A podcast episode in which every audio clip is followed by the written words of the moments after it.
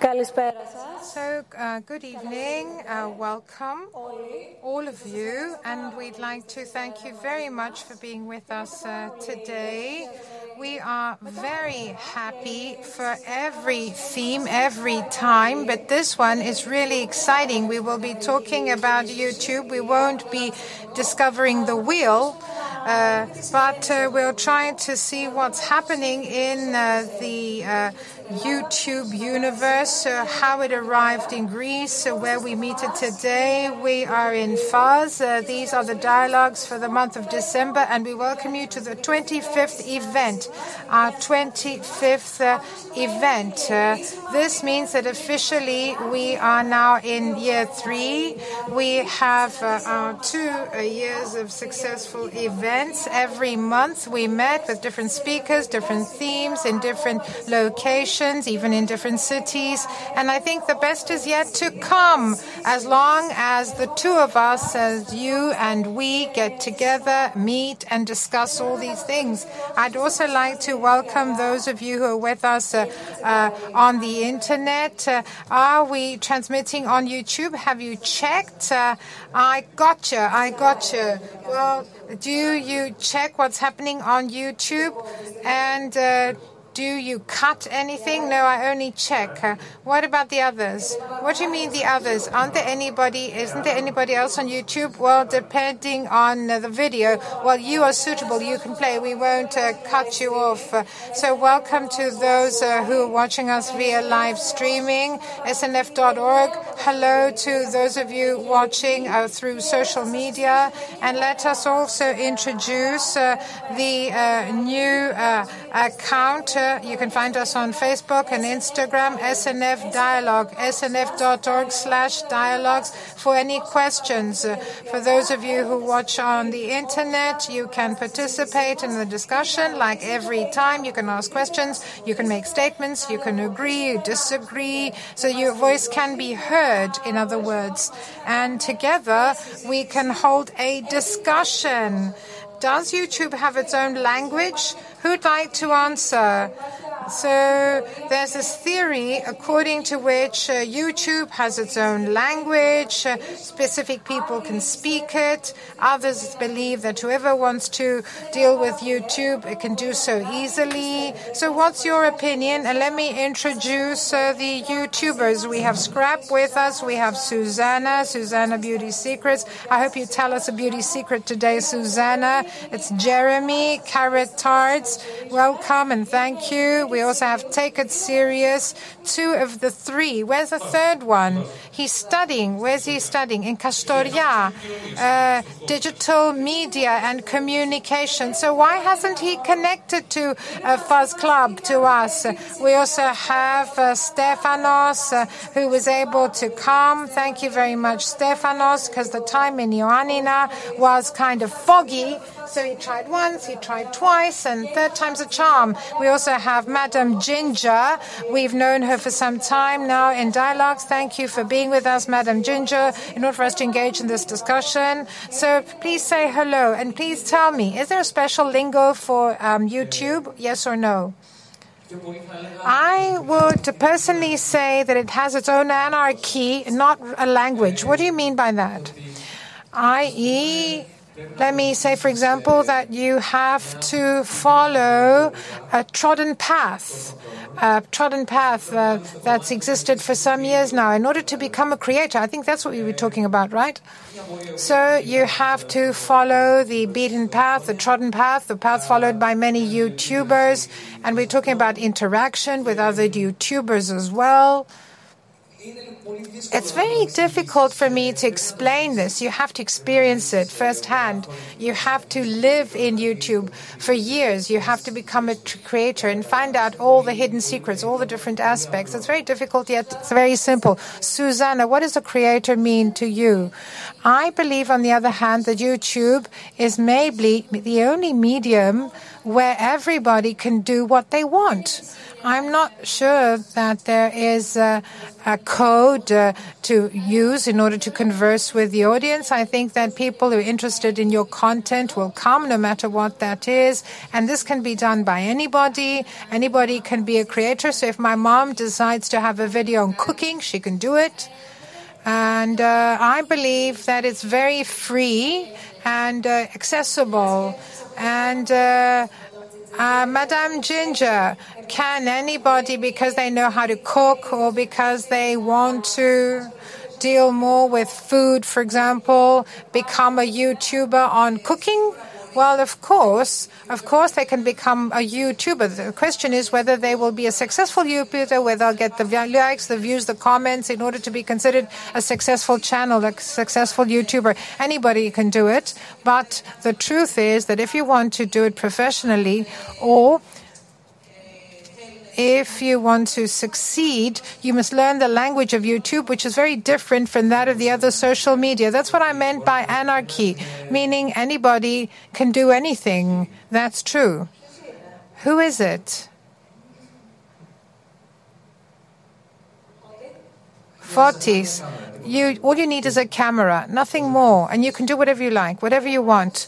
I want to come to you and ask you if there is uh, this. Um, anarchy described by Skrap in the good sense of the word and get, tell us what uh, YouTube is and how is uh, YouTube uh, how is uh, how does YouTube consider a YouTuber or a successful creator? Well, it, all started by everybody uploading whatever they like. That's how it all started. It started with videos, cats, babies, the first things we see. So these are the two things I don't watch cat videos and baby videos. Well, it doesn't matter, but on our mobile phone, we have cats and babies. That's what we upload more than anything. So it was like a storage uh, uh, engine for videos. And slowly, slowly, we also had an ecosystem of people who wanted to upload it, whatever they fancied. For example, beauty, comedy, that's how it started. And they, these people acquired an audience, and then you had the creation of this ecosystem. So there's a big anarchy. Anybody can say what they like. So if I believe, for example, that I try to find a channel on how to make caps, uh, bottle caps, uh, I can find it. Now, uh, it depends on what the audience is interested in. I haven't presented you yet. I haven't introduced you, but what you said is very interesting because a lot of people apart from the basic profiles of the users, which you will describe, and those who've been watching you and those that are recorded by YouTube, a lot of people go to YouTube in order to find something useful, to hear a second opinion, to see how something works, in order to learn certain things. Now, what one can learn and what learning actually means and what people consider learning, well, that's uh, so we have uh, Ilias Sousis, head of domestic market and YouTube at Google, Greece, Bulgaria, Cyprus, and Malta. And uh, this is why I've been asking him so many questions. YouTube in Greece, when did it come? Not even 10 years ago. Well, it always existed ever since uh, it was created. Uh, but the Greek version and uh, the commercial part of YouTube, meaning ads, well, it came to Greece in 2012. So, May of 2012, exactly, that's when we launched the Greek version of YouTube. So, uh, in 2012, YouTube finds a Greek audience that's looking for what it loves, things that are familiar to it, babies, cats, and so on and so forth. So these are fields that are not highly specialized. Since 2020, there was specialization in what? Well, there were more specialized videos, a lot about cooking, beauty, but creators from abroad mainly, not Greek so much. In Greek, we had comedians who wanted to upload videos, and after monetization began, meaning that uh, there could be ads, and then YouTube could share the revenue with the creators, the ecosystem grew bigger and bigger. And the second very important thing is uh, that in 2012, there was no Greek page, youtube.gr, so it was more anarchic but now we are focused more on local videos. And in the wider community, let's say that YouTube is a community. What is the place in Greece in the international YouTube community? Because YouTube is considered to be the more free space. But from the communication and information point of view, maybe from the point of view of journalism, we also have a transmission and receiving information. So this is the most democratic means because you can listen, but you can also ask, uh, make comments uh, at the same time. Uh, the situation in Greece, you mean? Well, it's similar to what happens abroad. Greece is one of the top countries using the YouTube. And of course, commenting and interaction is very important. And this is what made YouTube great this interaction between the creator and the viewer. The same goes for Greece and maybe more intensely because in Greece we are quite intense in our comments. But I would say that uh, in uh, even in foreign YouTubers uh, or YouTube videos, there is a Greek making comments and a second Greek coming in against the, the one that made the comments previously. Now, I would like to ask you something. Are you disappointed by this? Let's say by a negative comment, are you concerned? But uh, here we have uh, full freedom and democracy. Directness, maybe. Maybe this is the right word, directness. So I think that it is easier for anybody to leave a comment without previous thought or without trying to understand who you are or what you do. It's just that uh, many things happened. And he wrote this comment Is this disappointing? Or can you uh, handle this? Good evening uh, from me and Silena. Actually, we are not disappointed. Initially, it is difficult because when you read the first negative comment, if you have never been exposed uh, to public uh, scrutiny and criticism before, well, this can be tough and maybe you cannot manage this. Maybe this has to do with having short hair. I have short hair for 20 years. Yes, I have short hair, so what? But there are some issues you are not ready to hear about.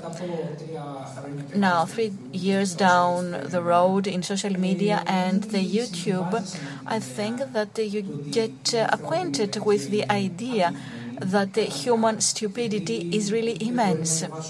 Indeed, because I could just upload a video from what is happening here, and somebody would comment, "Oh, you are fat with what you were." Uh, they didn't notice anything. They have uh, no proposal to, uh, to make. I don't care about these people, and indeed we have this negative energy and criticism, but indeed there are some people seeing you in the street that would just say a couple of words that are frank and real. They could be a compliment or maybe not, and this is very nice. So you don't care about the rest. But okay, we have. Uh, a plethora of information, cats and dogs, and sciences, and we do not filter anything. So the comments usually are of a very low level as regards content, of course. So after a while, you don't enter the game because otherwise uh, you would stop doing what uh, you do. Okay, another question based on what uh, you have said so far. So actually, in this dialogues series, we are trying to uh, have a dialogue and we need a different opinion. So it's good to have a different opinion. It's not uh, expressing bitter views. And it's also important to listen to the other person and what the other person has to say.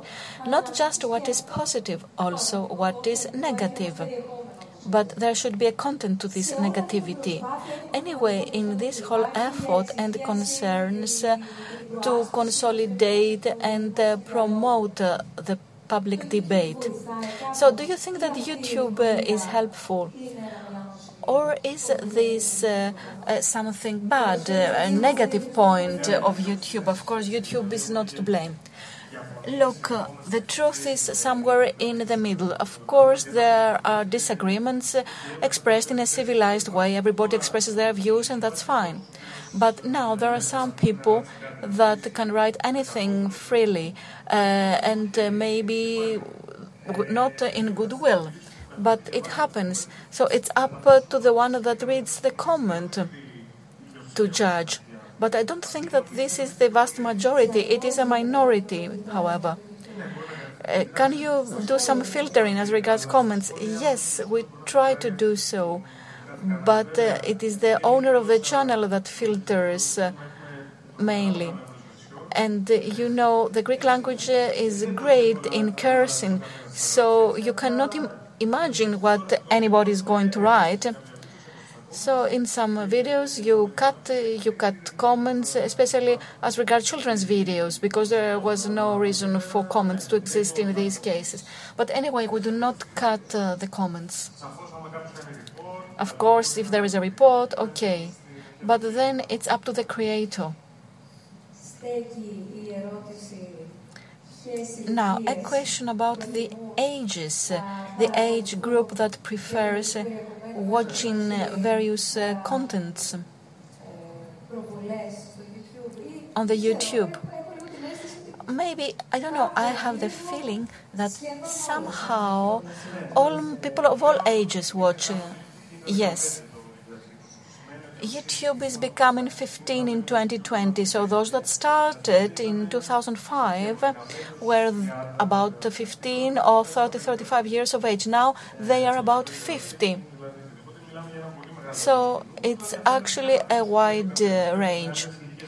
Older ages use YouTube like uh, a TV or follow creators of a different style, and younger people watch other things.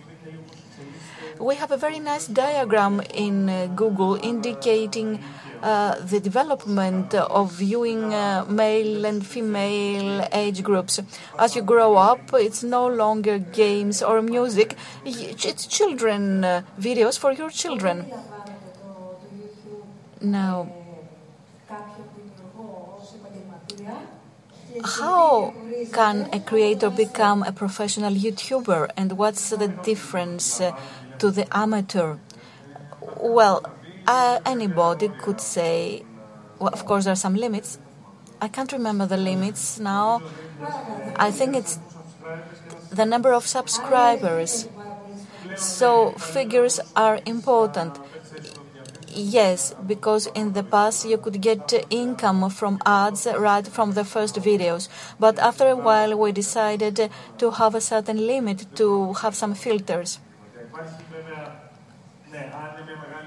Of course, a huge media company or a sports channel, yes, we have some tools allowing these companies to protect their content because this was not the case in the past. When did you started working in this position? In 2012, actually, I was working in launching the YouTube in Greece. So you're in the know. Yes, I would say.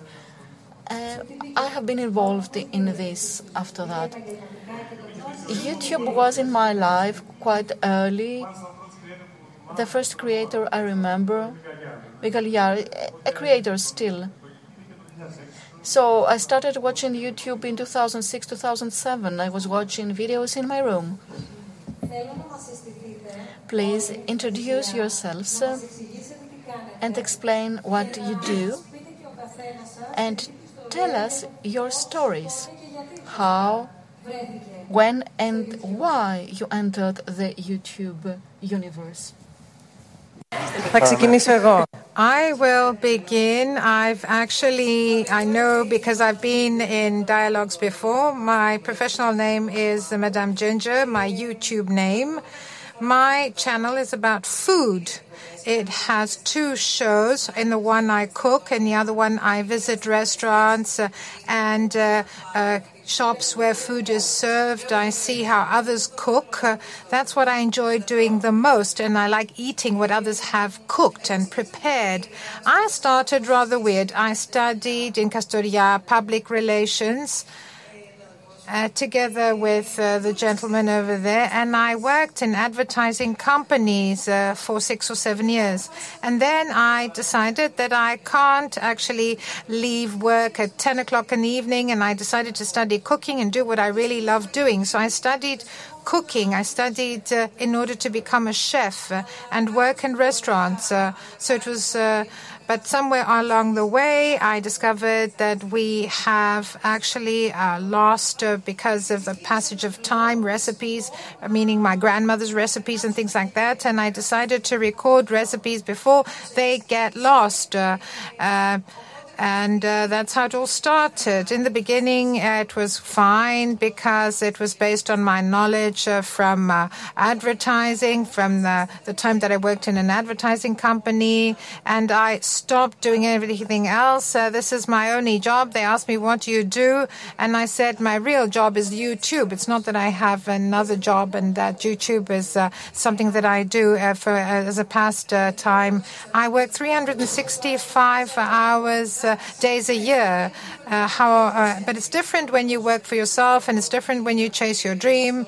Your objectives are different. Uh, so you, I don't care that I work like this. It's as if I'm not working at all, but I work 365 uh, days a year. I'm on holiday, and I think to myself, this is where we have to go to this restaurant because I'm going to take uh, pictures and I'm going to present it on YouTube. on weekdays, I work eight hours a day. Sometimes I may work for 18, 14 or 15 hours. But blog is hard work. Blog, uh, doing a blog is hard work. Uh, well, you are like uh, suspended, if you like, uh, in limbo. But we see a lot of other celebrities, for example. So this category, celebrities, and uh, they have uh, uh, there's some names that are very popular, but they also do something else, and their audience knows them from somewhere else. so there's this trend, basically, and this is not something that's happening right now. It's been going on for many years. And uh, we're already starting to talk about uh, what has already come, what has already arrived.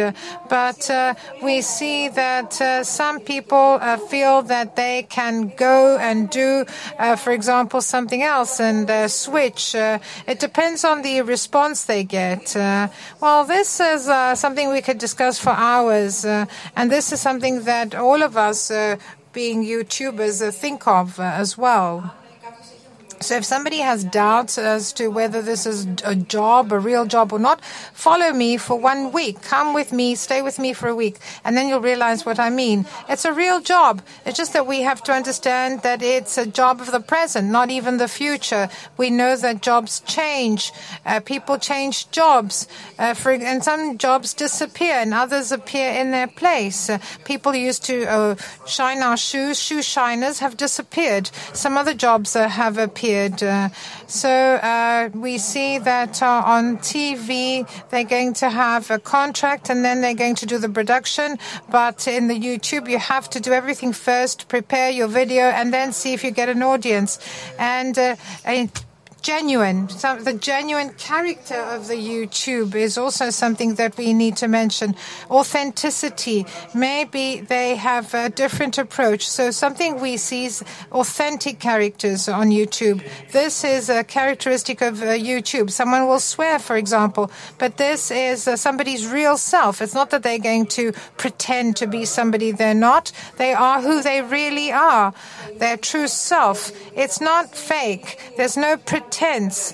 Uh, there are no other characteristics. It's not acting. So the most famous YouTuber, the most popular YouTuber in the world, PewDiePie, had a video and he was confessing something, saying something, and suddenly uh, he actually switches the light off in his room, or the light went off, and uh, he continued in the dark. He didn't try to create a perfect video and change it or whatever. He wanted it to be real and authentic.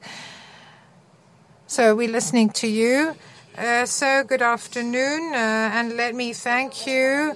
So, uh, when we say Καθημερινή Φυσική, do we mean physiki, physics on a daily basis? No, no, no, not at all. My name is Vamvakos Stefanos. My channel is Καθημερινή Φυσική on YouTube, and as you can tell by the name, I'm talking about makeup. I'm going to talk about makeup. Uh, natural makeup, of course, natural makeup. So, my channel started five years ago, approximately. That's when it all began. I studied physics. That's my background. And uh, I always was curious as a person. I wanted to know how the world uh, worked. I loved uh, physics. I loved science. I was, was a very curious person, and I wanted to share my enthusiasm with the rest of the world. And I had a lot of spare time on my hands. I just finished my studies back then. So that's how it all started. Uh, this channel, just to pass the time, it was originally a hobby. I didn't expect to have uh, the popularity that it had. And if five years ago I would uh, ask someone who was already on YouTube, a YouTuber, somebody who had been on the platform for years, and said to him, I've got this idea. I'm thinking of creating this channel on YouTube. Should I do it or not? I think that person would say, no, don't do it. Because videos require a lot of work work. You need to work for hours to make a video. So it's good if I manage to make one video a month. That's a, good pace. And this is not what the YouTube wants. Uh, it wants uh, content uh, often. But people have embraced my channel. They seem to like it. And I'm really happy about that. And for me, it's now become my job, my channel. I know it might sound strange, but it's the truth. So, who's your audience? My my audience. Uh, what was my audience? Well, people rather young, who were interested in physics, but who couldn't uh, find anything. Meaning, in uh, the uh, Greek environment, there wasn't anything similar. So, I don't think uh, that on YouTube you don't have a lot of physics videos compared to other sectors. Well, compared to the uh, English speaking YouTube, no, there aren't that many uh, YouTube videos about physics and uh, things like that. Uh, but uh, new channels have started to appear, and it's very good that together with uh, two more people, uh, we got together, uh, we joined forces, and we were able to work uh, as one. So there seemed to have been an audience, a ready audience. It's just that this audience couldn't find the content they were looking for, and that's why they we became so popular. As far as I understand, uh, in most uh, cases, uh, uh we uh, had uh, lone wolves. people were one. There was one person behind a YouTube channel, but now there's three. Well, we're brothers. well, we started uh, from a different path. I don't remember when my channel began. Uh, uh, when did you start? In 2014. In 2014, so it's five years now. The truth is that our younger brother came, uh, had the idea. It was uh, his inspiration. He was around 15. This uh, man watched YouTube, used to spend hours watching YouTube. We had our own channels. I used to upload music video from my band. Dimitris uploaded video from TV series, and uh, that uh, he actually uh, had been able to hack, if you like like? Uh, well, uh, you, so you talked to us about the content, and my younger brother did something completely different. So we, I had a different scientific background. I studied oceanography. I did a master's in a different subject. I tried to get a job. I managed to go abroad, but then I wanted to come to Greece and things didn't work out in Greece the way I wanted to. And then I just followed what my brother did. Uh, my two brothers, they started uh, doing it as a hobby. We all do it as a hobby. We do it spontaneously. Uh, we do it as a hobby and we try to develop it as much as we can. So let me talk about the content. There are three categories gaming, video games. We play a game. We also show our reaction to this game. And that's one part. Second part, presentations, unboxings. And uh, this was very popular abroad in the past. Now it's a trend in Greece. And the third part, which is very popular, are the vlogs. So parts of our daily life, meaning going to the football field, uh, things like that. So uh, vlogs. It's not a ridiculous question. I hope not, because you're looking at me in a strange way. Anyway, anyway, no, no. So, is it what we see, something that's exaggerated in certain series, for example, where there's an open camera and you have an open camera and you keep recording whatever you see, whatever is happening to you? Video, video blog, vlog. It's a, a portmanteau word, vlog. And even though we have gaming as part of what we do, we also have computers, tech products. But in our we try to propose uh, other ways of life. We go to the football field, we play football, we go karting, we go uh, horse riding, we present our music, our hobbies, different things. So it's not that we want uh, to show our daily life to the outside world, even though we know that a lot of people like doing this on YouTube and it's very popular. The good thing is, the good thing about uh, this YouTube channel is that the content, we pick the content. We do what we like, what we please, and what satisfies us. What does this mean? That we're not interested in following the beaten track. It's not that uh, the numbers uh, are what's driving you. Even in games, before we had a discussion of the record, we know that some games catch on and they have a lot of likes and views. Uh, if we don't like it, we don't, uh, we don't do it. If we're not authentic, if we uh, wouldn't want to watch it ourselves, we don't do it. We're very honest. And I also want to help you with the discussion. I don't know personally I'll, whether I'll be able to uh, expose myself on YouTube. I think that if uh, uh, an old man playing games uh, uh, will have a different, if you like, audience and will be more popular than somebody with a beard. So we thought that what's being created will be used for us to set up a company in relation to advertising. So we're talking about advertising. So it's a startup. Video, photography, that's always our hobby. So together with YouTube, we also do this as well. So when people watch TechItSerious, they think, ah, I've seen this before, I've heard it before. And I hope that they've heard it and not seen it. Because if we have a, big client, then it will be easier for him to contact us. So we have different paths. And I'd like to say our young brother is studying this. He really wants to work on it, and I hope that we'll be able to turn professional in the future. So you see, there is a time schedule.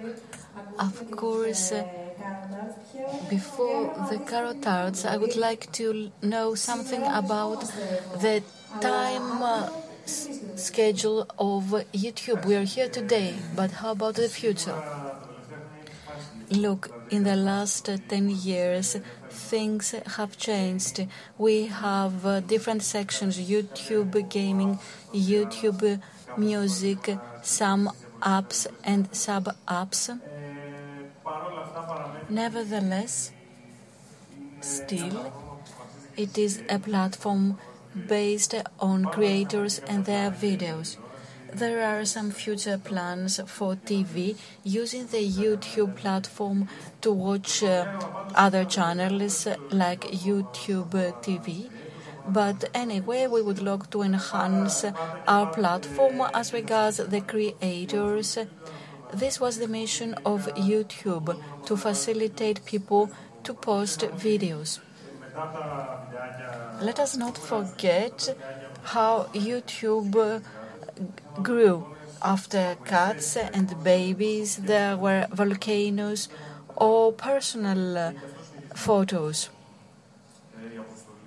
So, this is the mission and the vision of uh, the YouTube on the wider market to come back to information and communication from the point of view of the receiver of the message, but also of the creator. YouTube has affected, or rather, It has imposed the use of images. It has given yet another dimension to photos. It has defined the terms with which to make a video about the Prime Minister or about an event coming up next month. Whether I will do it traditionally or on the internet. So I want to say that indeed this happens. Was this a strategic decision? No, the platform is a dynamic one, depending on the audience.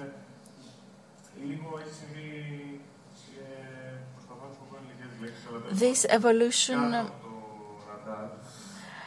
is uh, was under the radar. So actually, it is a learning platform or how to make an air condition using ice cubes or how to wash the baby. It is the how-to trend. So in the last in the last five or six years, we see this trend. So YouTube as a personal assistant. But even recipes and cooking sites, in the past there were just uh, words, uh, speech. And you take it step by step, isn't it? How to cook. How to. You keep watching it. It's more interactive, uh, easier to understand.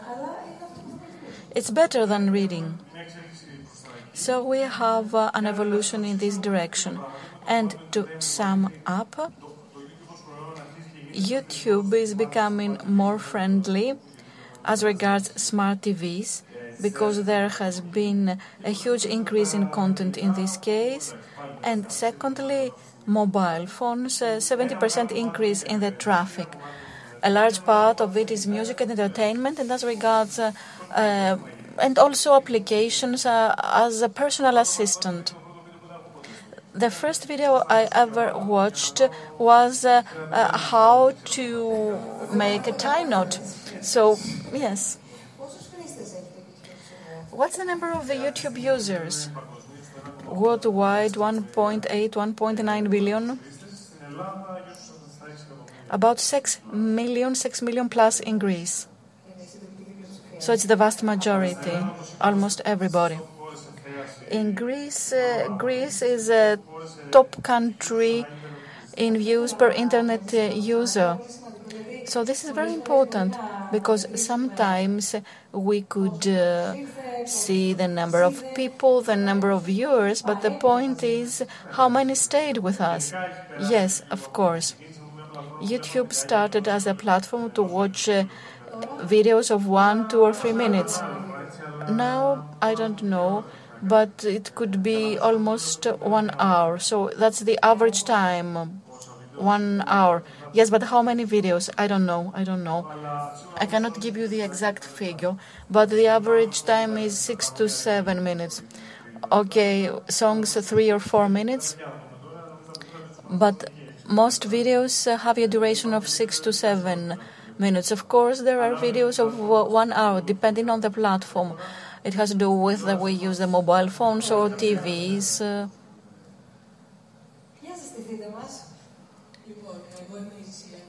I am Silena and that's Alexandros. We are the Carrot Tards. We started in 2016.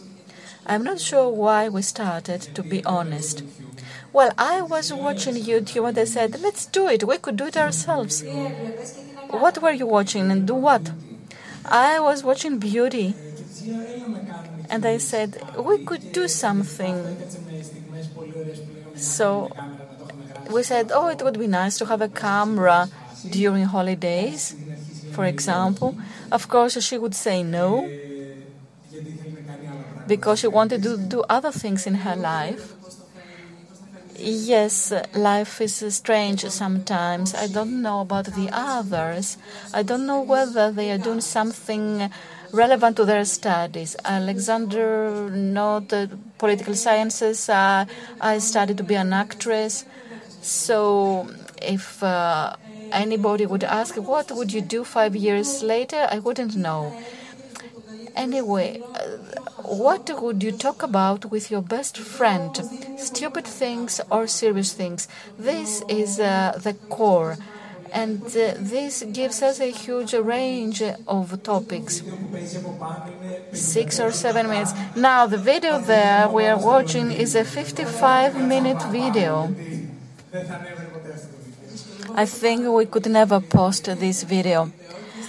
We try to not to speak too much, and actually, we're very anxious. We didn't know whether uh, 20 minutes uh, would be good for the audience.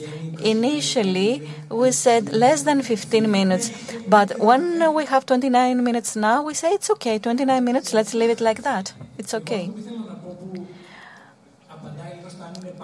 An answer to whether it is uh, a job or not. After hearing our colleagues here, and I keep seeing the various types of videos. Now we see that Selena wants to change her clothes because we were supposed to go to, uh, to go somewhere where the dress code was needed. Then we enter a lift uh, which goes very fast, and we feel kind of awkward. And actually, we keep time because we want to play scientists. And I imagine how difficult this job is. It is a job. Because actually, if uh, you don't work in an office and earn 5,000 euros, it's not a job. Even teachers and doctors are not uh, appreciated if uh, they are not paid well. So, if we just think what the creator has to do, we uh, do everything have to do with uh, uh, the video. We have to do the accounting. First of all, so first of all, started okay. You only have you must have a camera and speak to the camera. That's it. This was our initial thought too. But if you want to be serious about it, you realize that that's not enough. Things are not that simple there are many other things that have to be done, and the audience will never learn about it. To get to the videos, for example, cooking pasta, somebody had to buy pasta to, to do the cleaning, everything, prepare, write the recipe. So it's only one person, it is a job. So during traveling, when you want to make a video, what do you do? We do have a homemade studio, my room initially. It used to be my room, fortunately or unfortunately. Vlogs uh, are not very often in our channel. Most it's mostly discussions. So I would say that it's vidcast more more than comedy. Yes, I agree. Jeremy.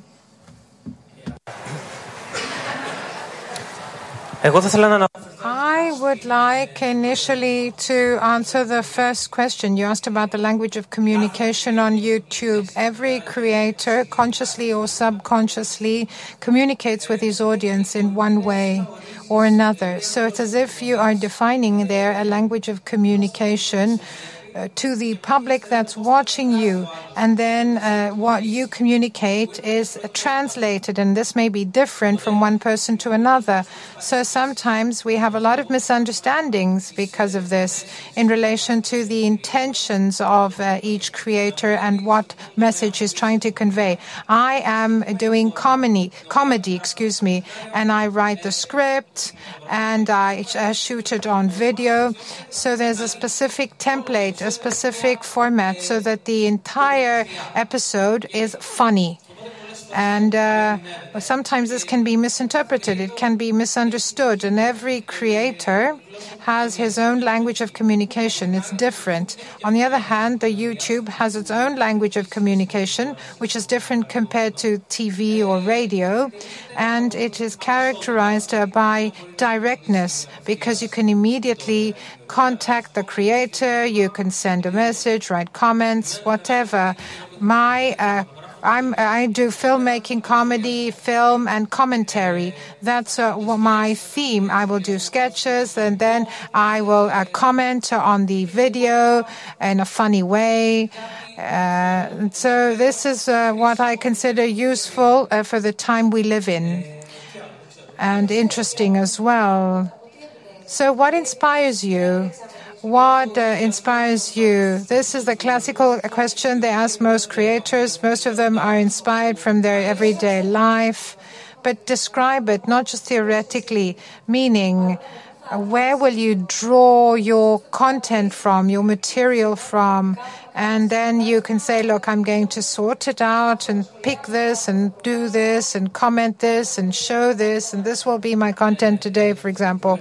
So it comes uh, from the current era and uh, what's in the current news, what's in the news. This is very important uh, for uh, the YouTube. Uh, everybody watches uh, the news and what's uh, actually of interest to people.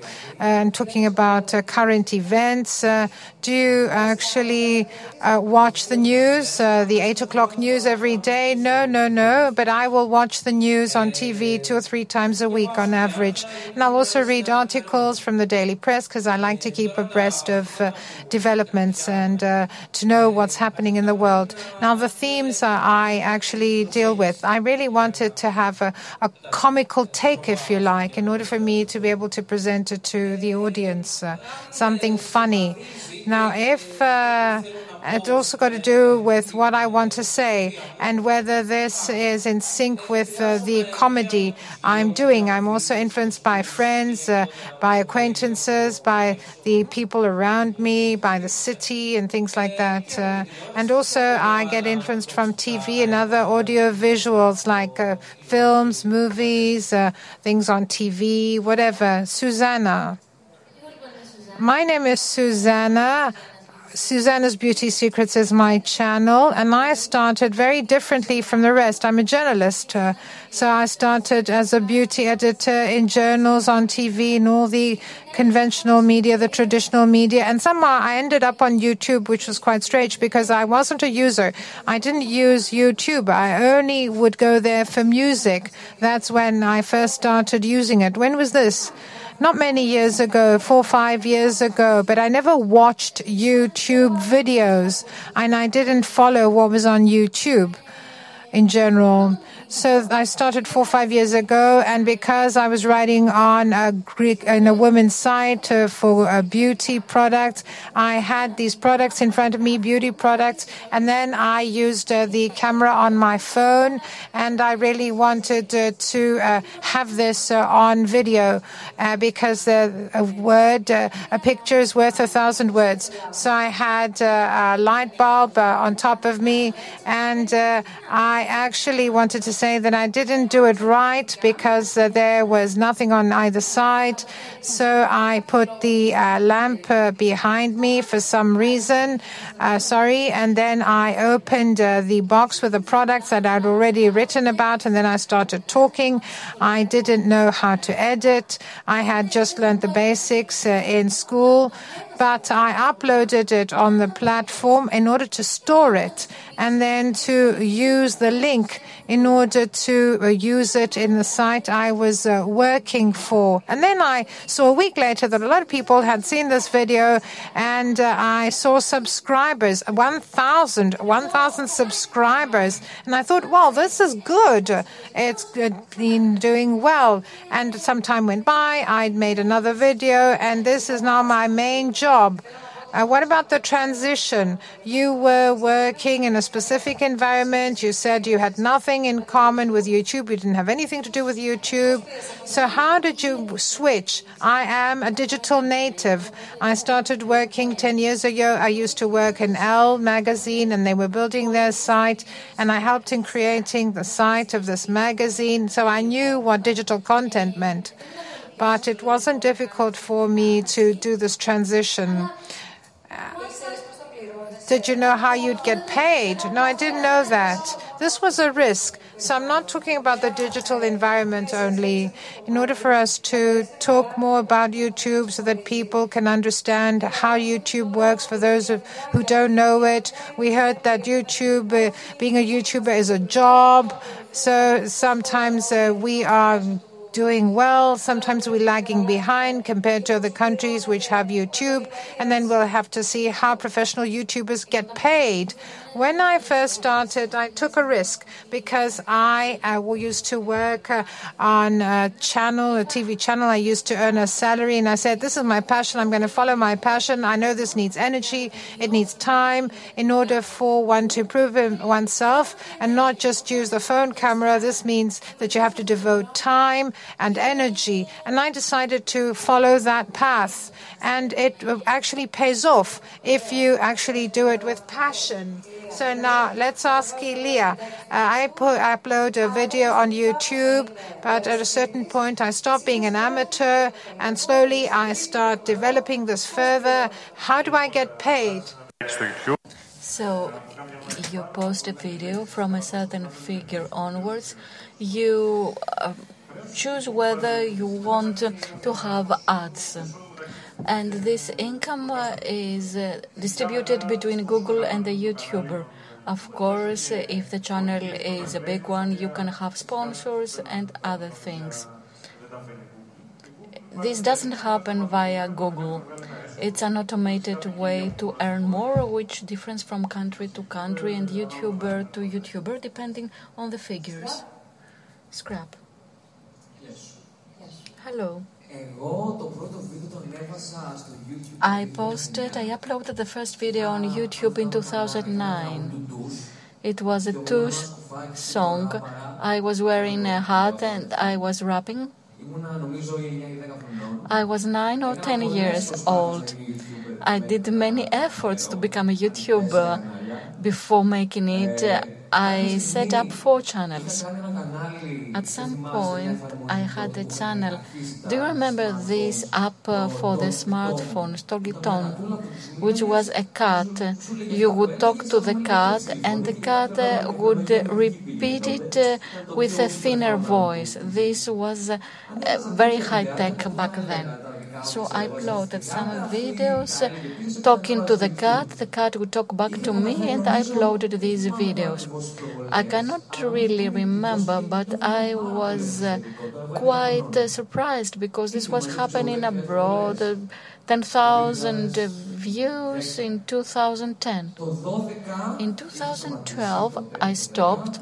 I stopped in 2010. I started again in 2012 when we had the MCN on YouTube that is uh, being paid. So I said, okay, let's do it. I will make some money. I was a young kid. So it started back then and till now. It took me six years to get 1,000 subscribers, not uh, one month.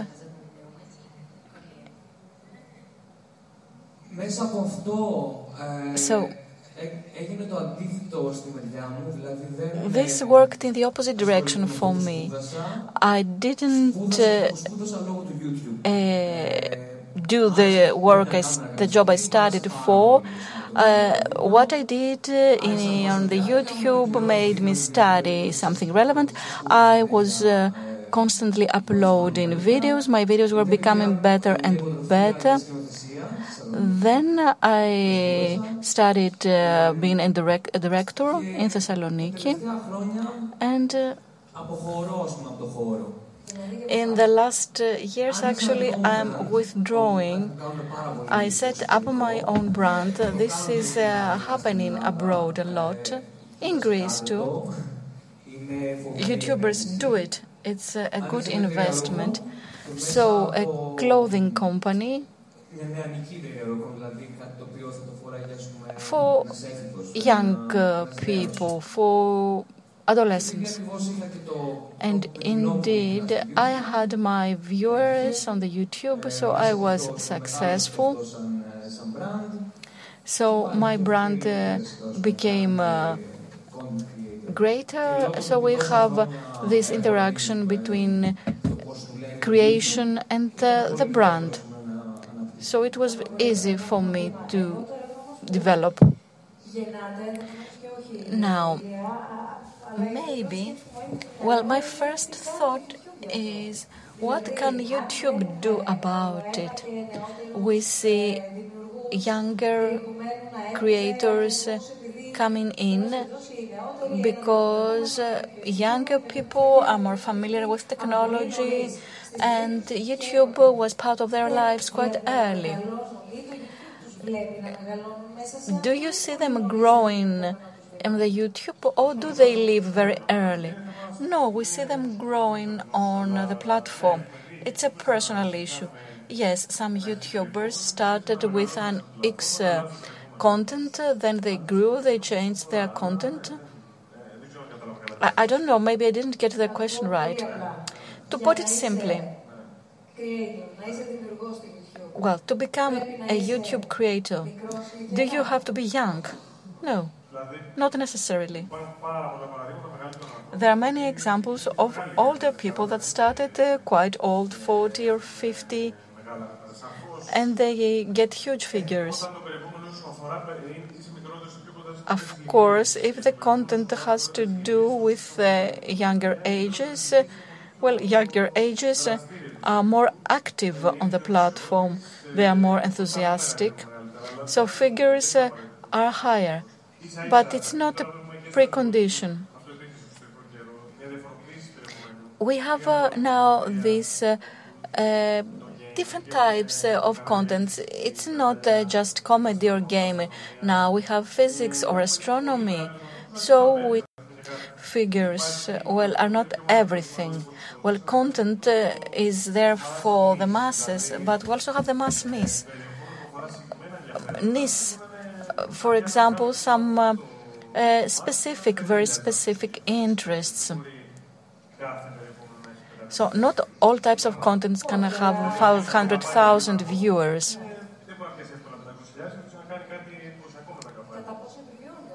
Yes, but how can one survive? Yes, that's an issue. So figures are important. Yes, yes, of course. But I believe that what was said before is uh, quite right. I think that YouTube paved the way for many creators. Many creators became stand up comedians in theaters, some others created their own brands. So I think that. Uh, you cannot limit yourself within the YouTube platform only. It is good income for some people, but if you get your audience, why not take advantage of it? There is a huge discussion about the role of ads, the terms of the ads market. In the last decade, actually, things were quite difficult. We had to, uh, YouTube had to go through the moving stones. Could you please make some comments on this? And maybe there is a concern for other types of platforms, information platforms. The basic problems we cannot overcome is to get subscribers without ads and convince them that the content is worthwhile, not because it is costly and we have to deal with our expenses, but there is added value for the user. How can we manage this thing? Look, YouTube, right from the start, when the business model was created, was such that the creators uh, had to become successful with many views and bring uh, ads. On the Greek market, the Greek market is more limited as regards the income of foreign YouTubers. So the basic difference is that the foreign YouTubers speak in English, and content in English uh, can get income from around the world. The great limitation in Greece is also linguistic. The audience is the Greek speaking audience. So the content produced in Greece is in Greek, mainly. Look, we have uh, several YouTubers that produce content uh, in foreign languages or without using language, gaming, for example. And they do well abroad. And they are not very well known in Greece because they don't produce uh, content for Greece that much and they can have enough income. Now, the YouTubers that uh, are there for the Greek market, of course, they have the limitations of the Greek market, the Greek ads market. But as regards digital and Google and YouTube, there is an increase, a rapid increase, I would say. But still, it started from very low in 2010, 2011, and now we have reached some figures that maybe become even higher for the YouTubers to be satisfied from their incomes apart from the financials, which is very important, of course, this is very important for you. And you also set uh, the trends for the market. Something else that comes in discussion is uh, the policies uh, and or politics. Many things uh, have been said, but uh, let's say, whether uh, these two worlds have met. Of course, they've met. And there are cases of people or political parties that use the, the YouTube as a platform for communicating their politics, but also directly communicating with the people. We haven't had uh, any such uh, successful attempts, you mean in Greece? Well, not in the way that it's been done elsewhere. It's difficult uh, for a politician, a Greek politician, to use this directness that is provided by YouTube. We've seen some efforts, but they are rather reserved. But we've also seen cases of people that have used platforms like YouTube a lot, quite intensively, and people got to know them, whereas in the beginning nobody knew them. And let's not forget that this is yet another difference, meaning people may not be able to appear on TV, and these same people can go to YouTube and talk to the whoever they want to. Now the question is whether this is right or not and it depends on uh, their uh, views and on uh, their political beliefs and opinions. But regardless of political opinions, let me come back to political content. Whether there's political content on YouTube, no, no, that's not what I mean. Whether there is intervention by YouTube on the content, no, no. All we want is certain conditions to be met. So what's prohibited? What's not allowed? Well, there, there's a list and an analytical list. For example, let me just give you an example. There was a trend at a certain point in time when certain YouTubers used to put plastic bags over their heads uh, and they couldn't breathe. This was considered dangerous content, so it was uh, uh, actually rejected. And there was another case, an extreme, for example, a case where there's hatred, uh, hatred uh, naked, also nude. And if it's porn, for example, that won't be accepted. But there are some cases where nude is artistic or where there's an educational aspect, and this can stay. It's not uh, going to be taken down. So there's certain conditions and terms, but it's not a very strict platform. No censorship. There is nobody there who says, I'm going to censor this and that, and so on and so forth. Now, there's a story behind it, and I need to share it with you because there's a story which people talk about. There are certain theories, urban myths or not not, uh, you can give us the answer to that, uh, meaning that uh, there are these thousands of people whose job is to sit for hours with a specific uh, time allotted to them by the company so that they can scan content very quickly and uh, actually uh, take down or put a red flag, but to such an extent that there is no second choice i.e., a second scan.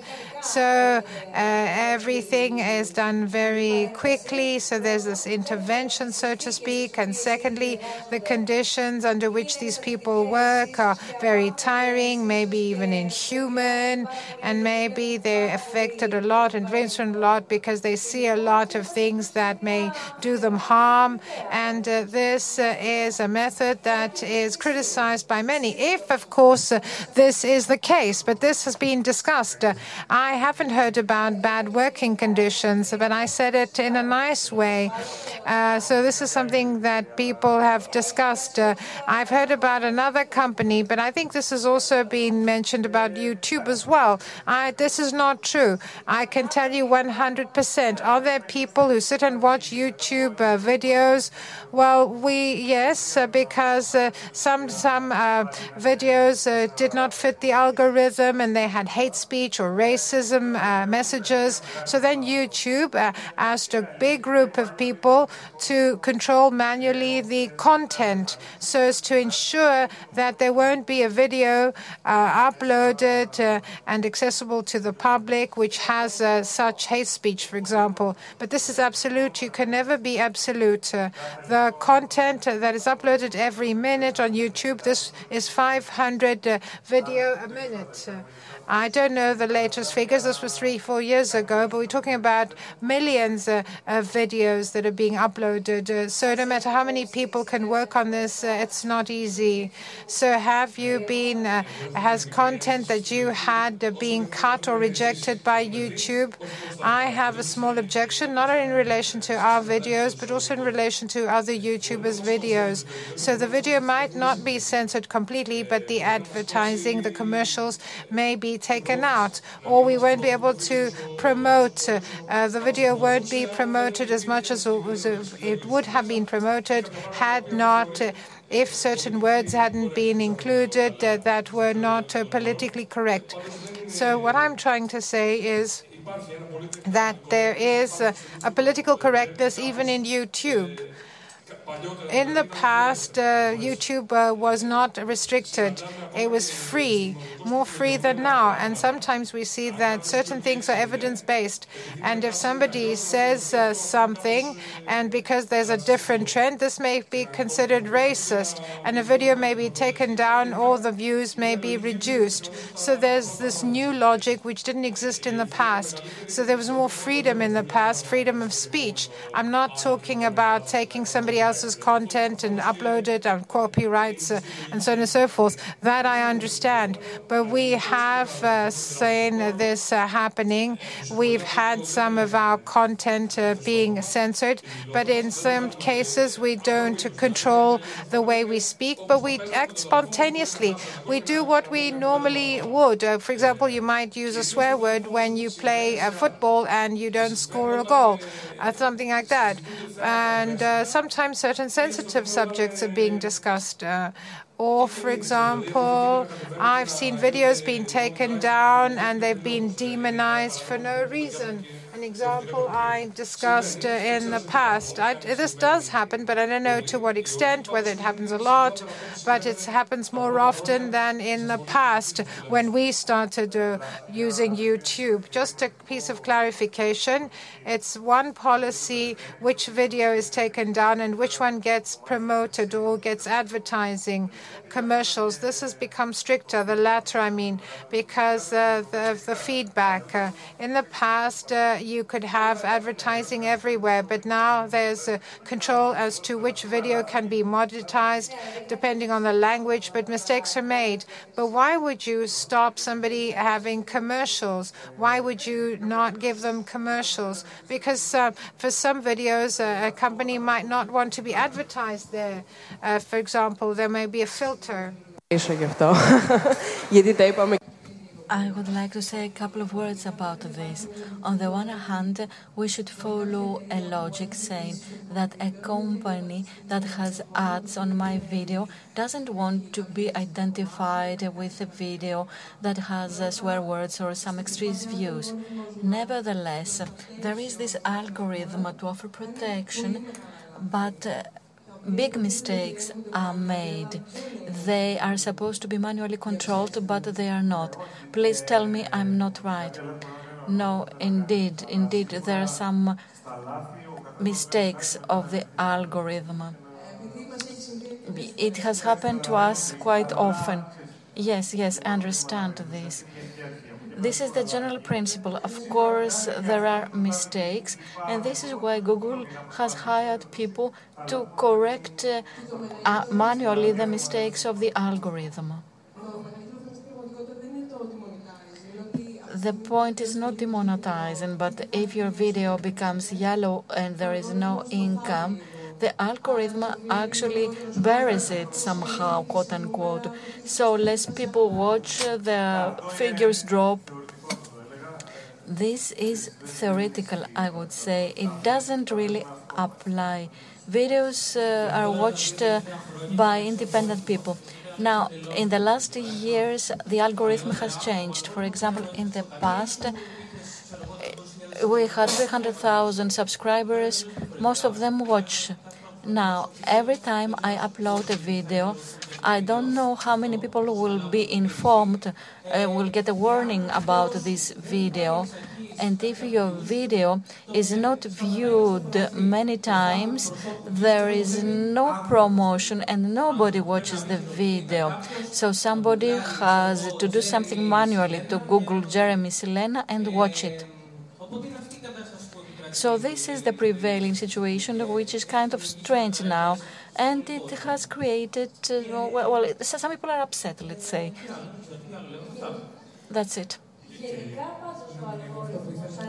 Generally speaking, there is a huge debate about the algorithm, as I understand, because I only know what happens from the point of view of the user, the viewer who sees how the algorithm works vis-a-vis the user. Look, it is an algorithm having to do, having to control content in many languages. Uh, so what I say could be interpreted in different ways. So I cannot hope that what I'm going to watch is going to be fairly judged. But quite recently, we are faced with huge problems. Others are faced with problems. But let me talk about us because if you watch us, we cannot actually promote anything. Uh, we cannot say, I and Selena have had some issue with some videos which were demonetized. We had a recent example from 35 minutes there was a report for seven seconds of content from a well-known channel with, without sound, without sound. I requested manual check. I explained that this video is uh, in 50 channels uh, with sound. We have the no sound. My objection was accepted uh, but there is no income from the video. And since there is no income, and we don't get 5,000 views on day one, the video goes lost. So if there is this uh, thing happening right from the start, you actually waste what happened the whole week. You will only have 50 or 30 percent of the audience in some more in some videos which were referring to current events there were some uh, bad comments. We the creators had no protection by the youtube we had to manually check thousands of comments which uh, were actually comments uh, which were very aggressive against people on the video, against our lives. And we had to do something about these comments. But if I use seven seconds from a TV series of 2005, this is considered to be a cardinal sin. Have you ever thought about this problem? Uh, um, on YouTube. Look, yes, of course, YouTube is trying to do this exactly to solve the issue. I cannot really do it on a case by case basis. Yes, but this is not the question. From the sample we see here, there is this question whether this is a concern for YouTube and whether YouTube wants to do something about it. Answer Of course, there have been many developments and public announcements by YouTube. I cannot give you an exact answer. We don't have a specialized team. We are concerned, we are trying to improve things. Some of these cases had to do with the algorithm or maybe some other things um, because there are more creators than in the past. This affects the figures. But this platform has billions of videos and mistakes. There are going to be mistakes. Yes, but we want to avoid conservative policies because in, we are discussing about how different this means is. Look, this is kind of different. If you allow me, maybe this is a question. I wanted to say that, okay, obviously, we operate within the limits of the platform we use. And that's right. And of course, we can accept criticism. Somebody who goes public has to accept comments for what he says or the way he presents himself. The point is that whether these limits, the limits work in, are becoming stricter. Are we becoming like TV? What should and what shouldn't happen? This has to do with conservatism. We have been discussing about the differences between YouTube and the TV and about the authenticity of uh, YouTube vis-à-vis -vis the TV. Look, we cannot compare two different platforms. The TV, for example, there is more filtering there, and we have another platform, but the platform becomes larger, therefore, we need some rules. But I wouldn't say that these are very strict rules. They're stricter than the past because there were some cases in the past, and somehow we had to do something about them. And you know, this is a very delicate issue for the platform because it is a platform. We are not the creators of the content, and we cannot jo- judge what is uploaded or not. Yes, but what you describe is not only for YouTube, even in Instagram and Facebook, we get this phenomenon. Some people that do photography and maybe they have a naked body, just a naked body, doing nothing, they find it difficult to upload content. So this has to do with the social media at large. Okay, in Instagram it's going to be a photo or a very uh, small video, but in YouTube we have a whole creation. Nevertheless, as regards YouTube and DTV, in the past, YouTube was a platform you could express yourself on freely.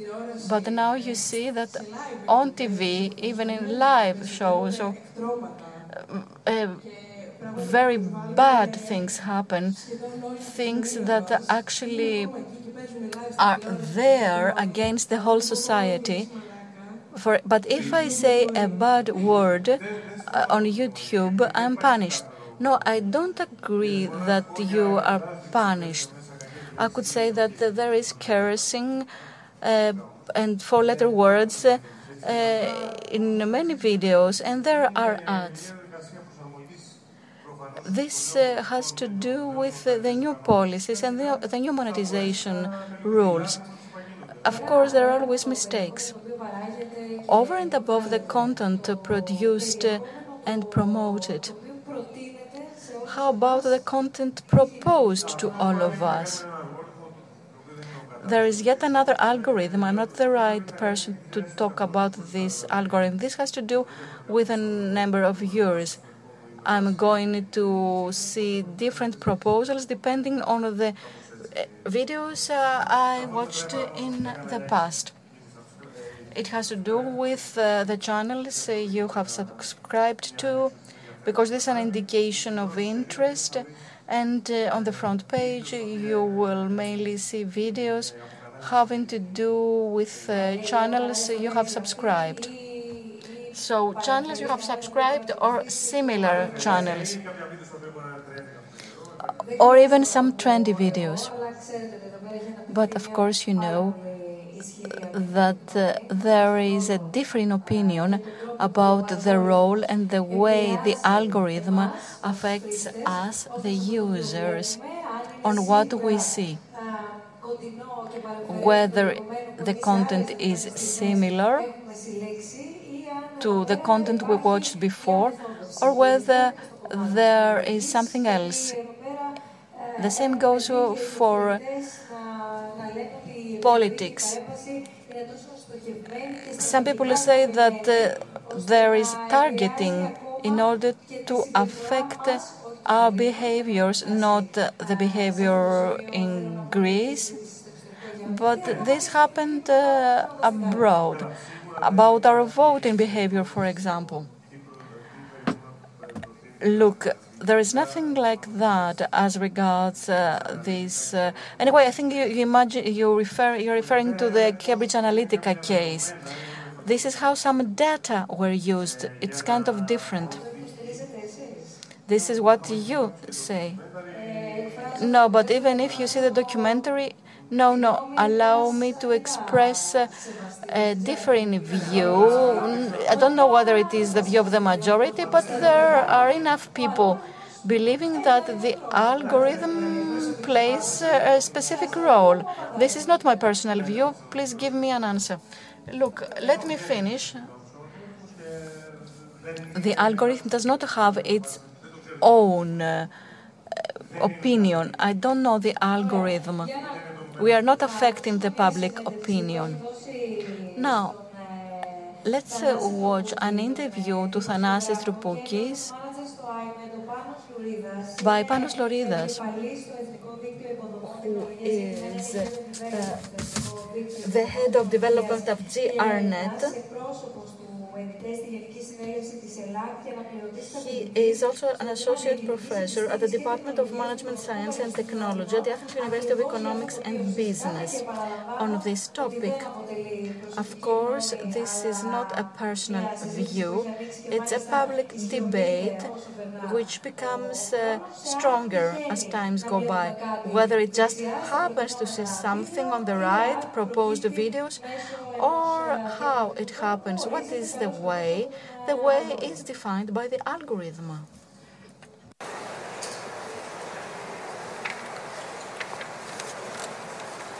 Ο αλγόριθμος είναι ο βήματα που ακολουθούμε για να λύσουμε ένα πρόβλημα. Ε, και αλγορίθμου χρησιμοποιούμε και χωρίς υπολογιστές. Α πούμε, ο τρόπος με τον οποίο έχουμε μάθει να κάνουμε διαίρεση στο δημοτικό είναι ένας αλγόριθμος. Βάζουμε τους αριθμούς αριστερά-δεξιά, κάνουμε διαίρεση ένα ψηφίο-ψηφίο. Όλα αυτά τα βήματα είναι ένας αλγόριθμος, απλώς δεν το ξέρουμε. Αλλά στην πραγματικότητα αυτό είναι. Δεν ξέρουμε ακριβώς πώς λειτουργεί ο αλγόριθμος του YouTube, γιατί αυτό είναι κομμάτι της ε, μυστικής συνταγής της Google. Παρ' όλα αυτά, ξέρουμε κάποια πράγματα, γιατί υπήρχε μια δημοσίευση ε, ακαδημαϊκή που κάποιοι ερευνητές της Google έκαναν πριν από τρία χρόνια, που περιγράφουν ε, πώς δούλευε ο αλγόριθμος τουλάχιστον τότε, το 2016. Ο τρόπος με τον οποίο εμφανίζονται τα προτείνομενα βίντεο λειτουργεί σε δύο βήματα. Πρώτα, ο αλγόριθμος εντοπίζει τα βίντεο τα οποία θα προτείνει και το δεύτερο βήμα το οποίο είναι πολύ σημαντικό είναι τα κατατάσσει με κριτήριο τον πόσο χρόνο πιστεύει ότι θα ξοδέψει, θα αφιερώσει πάνω στο βίντεο. Ενδιαφέρει δηλαδή να δεις ένα βίντεο από τα αρχή μέχρι το τέλος ή όσο περισσότερο γίνεται, από το να δεις κάτι, να δεις την αρχή του και μετά φάπ να φύγεις και να πας να δεις το επόμενο. Ο αλγόριθμος δουλεύει με αυτές τις τεχνικές που ονομάζεται μηχανική μάθηση, δηλαδή προσπαθεί από το ιστορικό των ανθρώπων που χρησιμοποιούν το YouTube να εξάγει συμπεράσματα.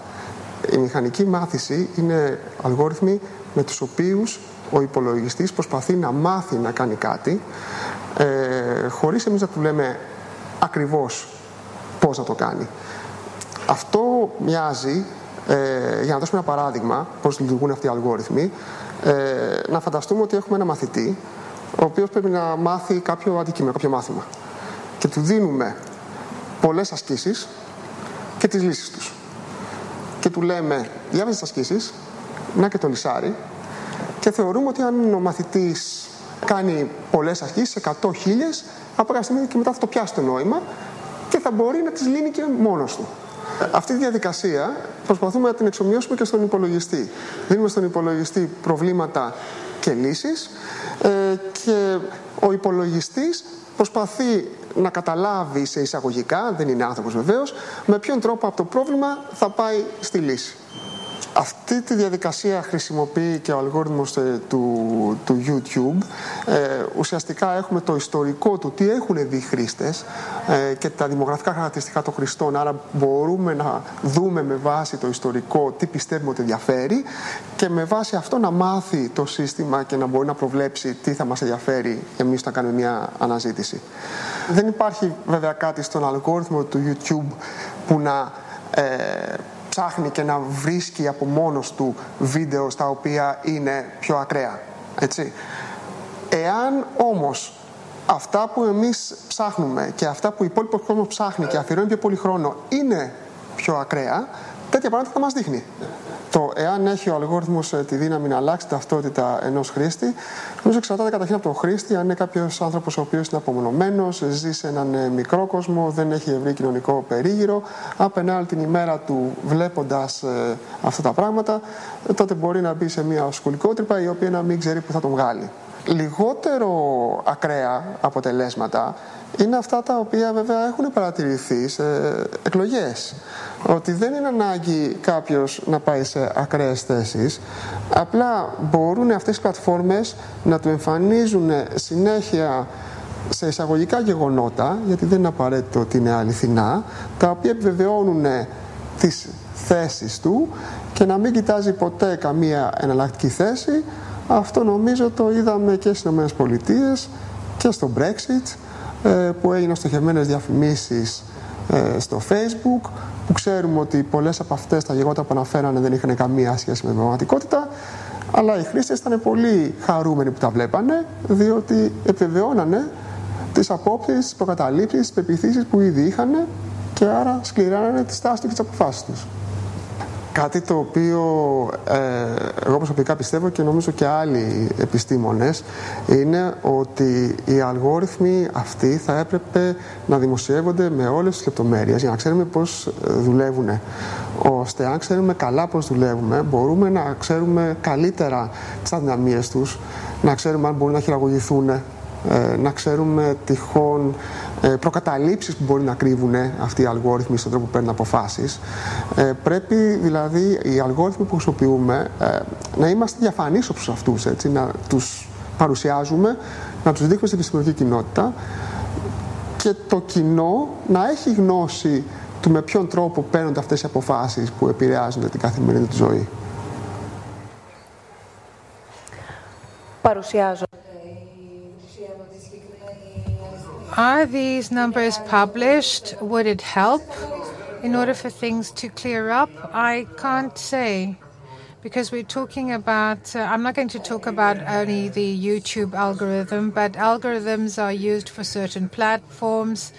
And uh, maybe commercially this cannot be revealed, but I think uh, that uh, well well I can't say I have no opinion on the matter but what you said before and what the gentleman said what Mr. Lourida said uh, in the video the truth is that uh, we know that uh, if algorithms the algorithms uh, uh, don't show the content well somebody won't watch it so the basic idea of the algorithm is to show you a video that would interest you I never watched political videos so uh, the algorithm never proposed or suggested political videos. There are some conspiracy theories, and uh, as you talked about uh, the scandal of Cambridge Analytica, well, this has to do with uh, how certain data could uh, be uh, taken advantage of in order to guide the people. It's got to do with what the algorithm proposed or suggested. So let's now have the discussion because I think that the audience can also ask questions or make statements uh, the attendees can say something about what we've discussed. So, in relation to you now, there is another ongoing discussion, i.e., that uh, from a very early stage, some people, now those of you who are with us, you're professionals, you already have been active uh, on YouTube uh, for uh, years, uh, but there is a feeling that from a very early age, all these uh, all this publicity in combination with uh, all this sequence of subscribers uh, and uh, the identification and uh, copying and the fact that other people imitate others and they copy others. This leads to models and profiles of creators and I don't know how to put it. Let me just use the word others use that these people uh, actually uh, think highly of themselves, uh, that how's it possible that they can have managers at the age of 18? many of you not 18, do you have managers? Well, not managers in, for example, somebody who will manage you, but somebody who will help you, like a guide, someone who can help you and so on and so forth. Uh, uh, managers, I don't think that we have many managers. Uh, I think that most YouTubers don't have managers. They may have someone who will help them get a job, find customers, handle the commercial side of things. But real managers like an artist has, no, I don't think so. No, no, I don't think this is the case. I don't know of any such YouTuber with a manager, unless you have people who organize events uh, uh, that you'd like to do, for example. That's something different. And we're talking about Greece, for example, because in, in other countries they may have managers. I agree. At least uh, those of us who deal with gaming and we we're addressing younger ages.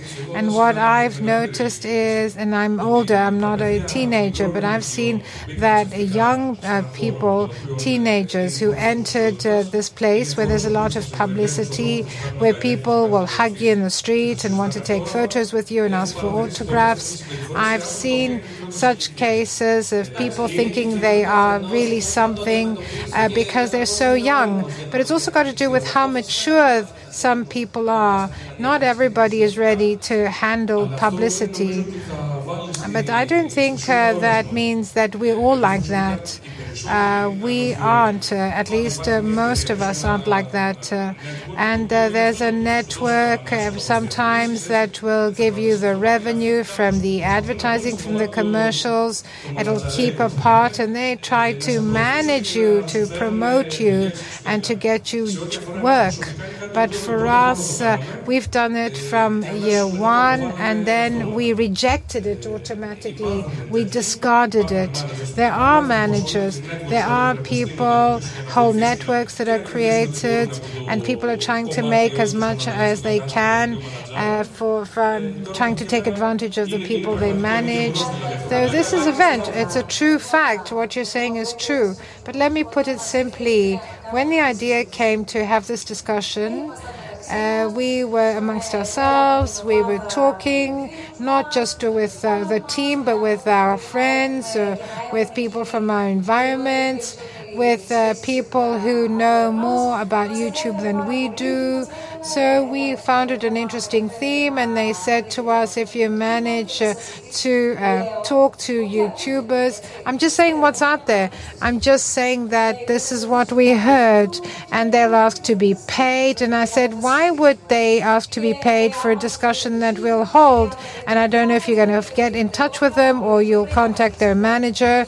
So let me just say that uh, we found you directly, very easily, and we had excellent collaboration this past month until we got here to this event. Well, in Greece, the concept of manager doesn't apply, with the exception of one honorary manager, and uh, we're talking about Elias Psinakis. He is the only uh, manager, and with Sakis Rouvas, he was his manager. But I don't think that uh, it's uh, you have enough work to have a manager. Certain things, of course, you can't handle them yourself. I can't actually do my accounting. I have an accountant. This doesn't mean that I have a manager. I answer my own emails uh, together with uh, my uh, colleague. Uh, we uh, conclude deals together. But there is some misunderstanding as to what can, one can ask a creator for free of charge.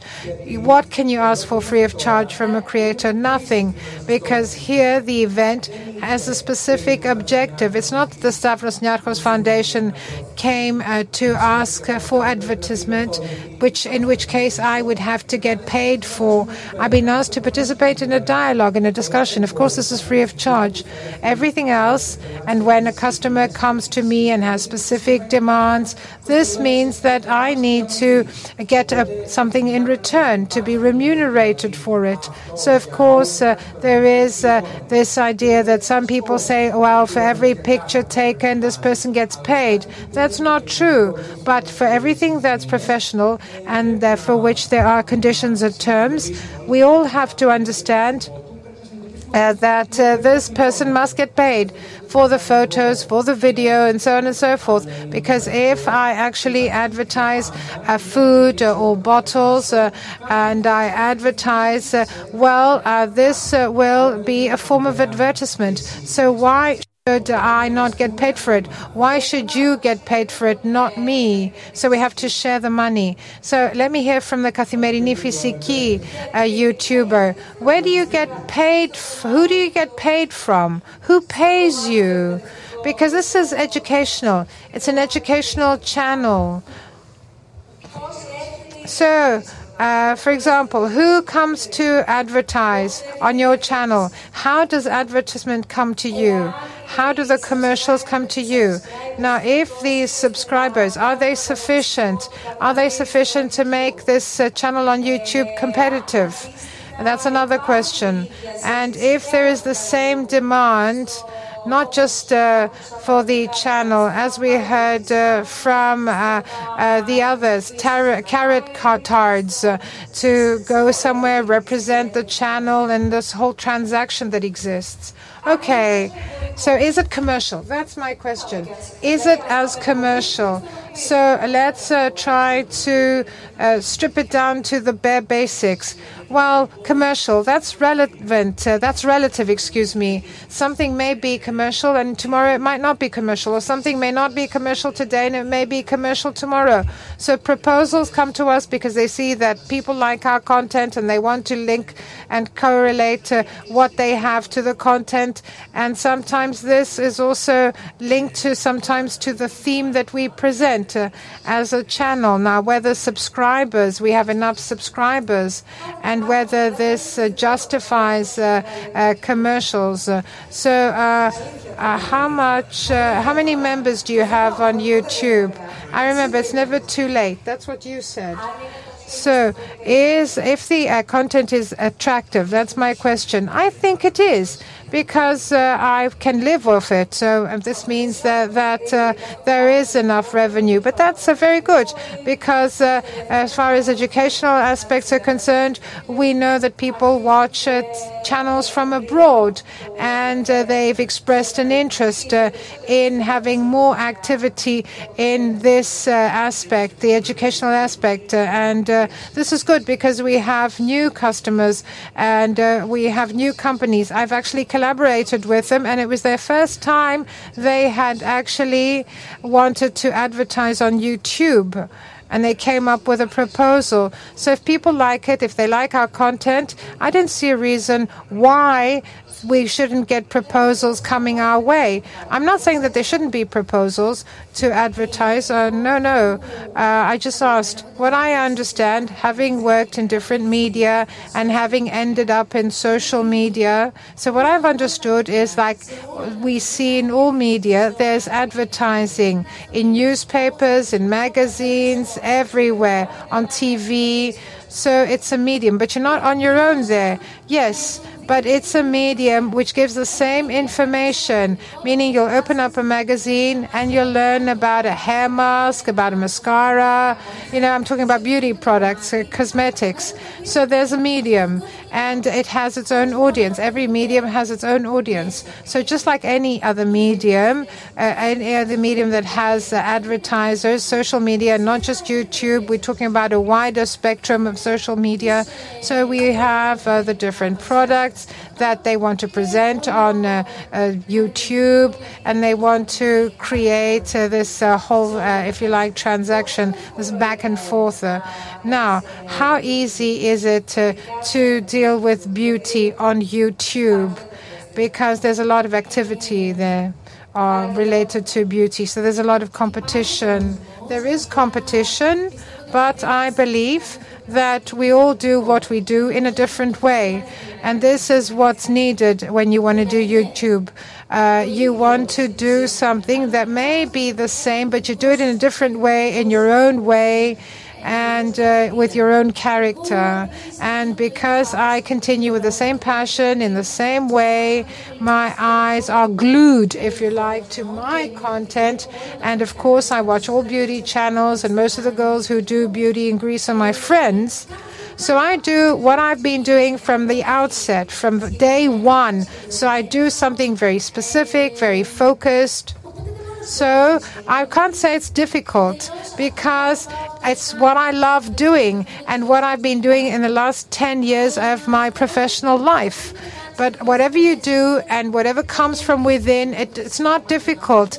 And you don't have difficulty with competition, with promoting it, uh, no problems with views or subscribers, because YouTube is a platform. It's a platform for you to express your passion and to show your excitement.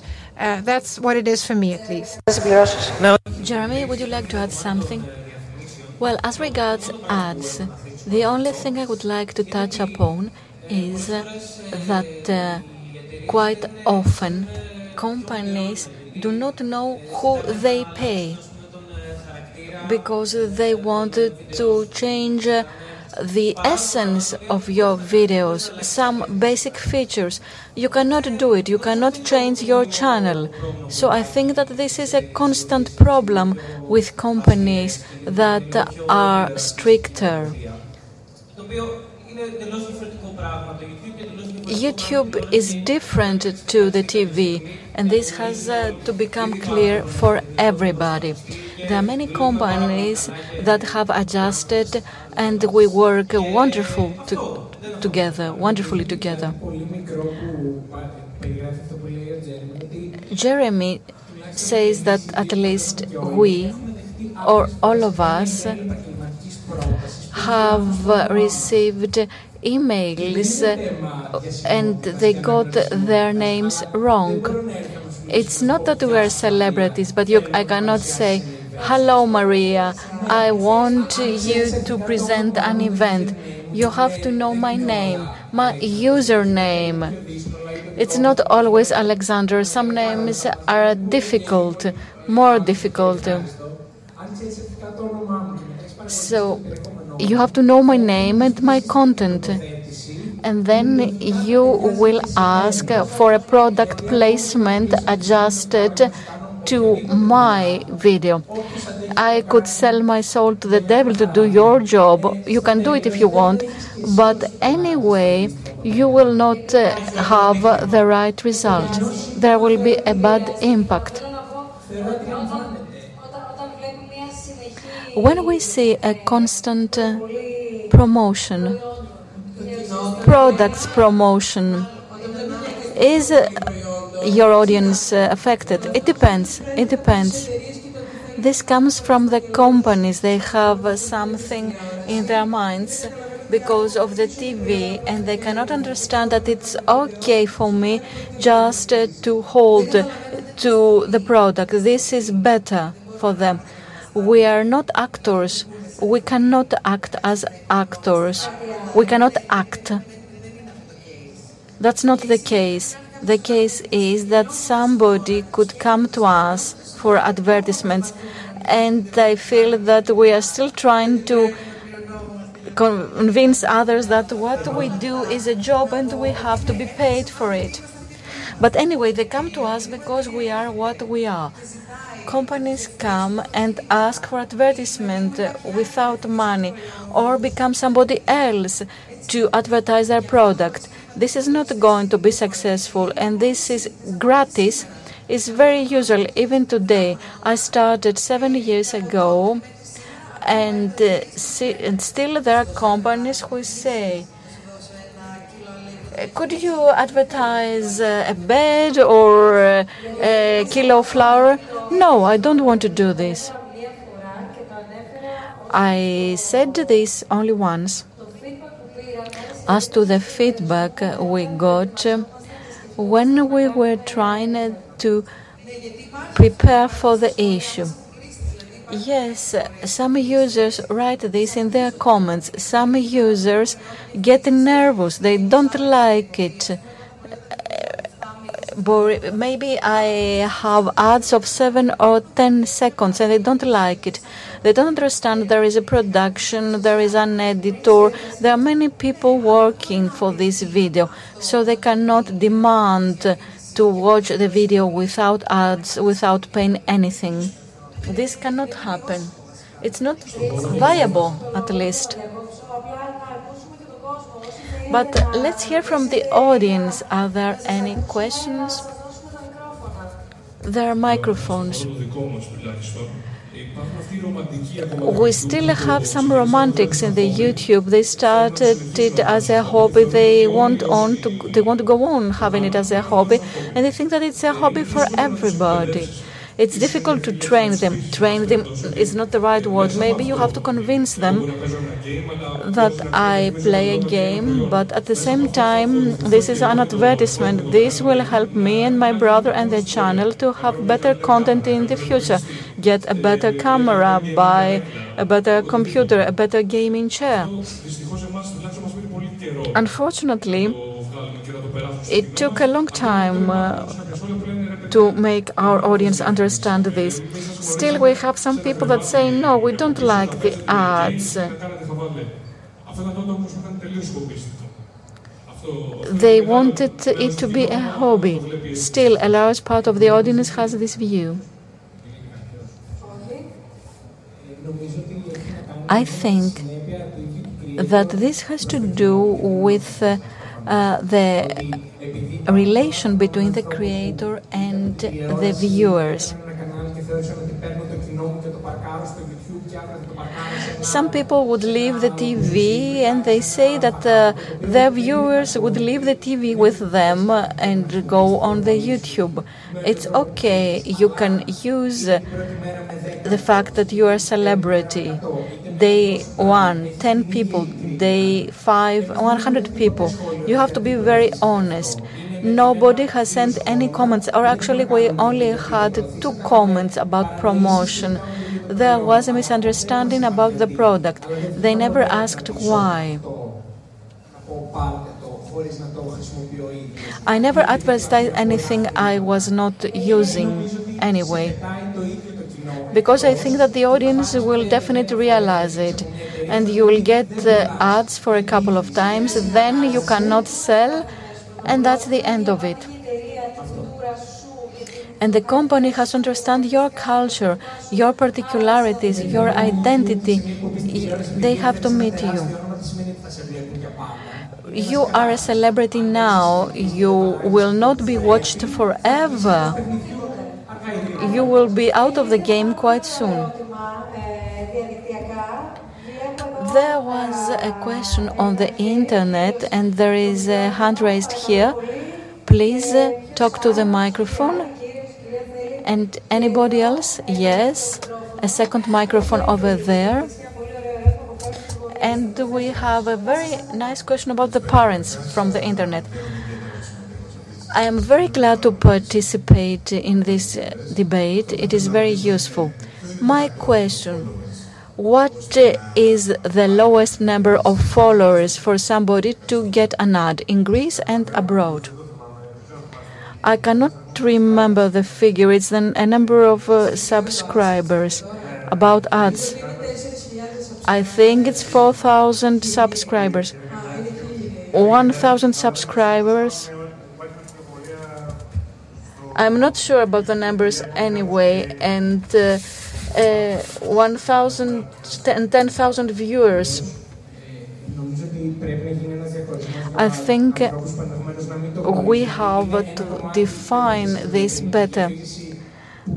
Ads before the video or below the video is different from somebody coming in, hello, I have a company, I want you to advertise me. In the second case, we just need some figures. 2,000 subscribers, I don't think that's enough.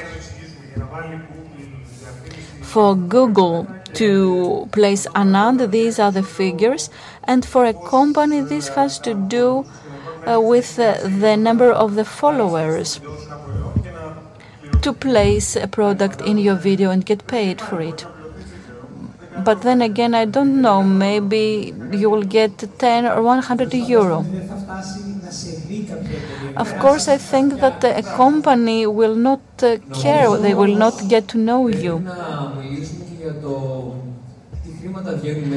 And we want to, to, talk about the sum of money coming from ads in Greece. It's not what people think. It's not like the US. For example, Coca Cola in the US, uh, uh, 10 million YouTube ads. In Athens, 10,000. 10,000 are going to be distributed among all YouTubers. This has to do with the platform and the money given to the platform. In the US, it's about $7, I would say. Here, it's 50 cents.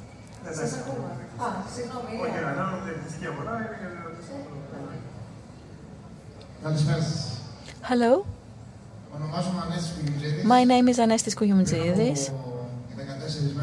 14 days ago, it was the first time I created a YouTube channel, and I have a dream of changing the world.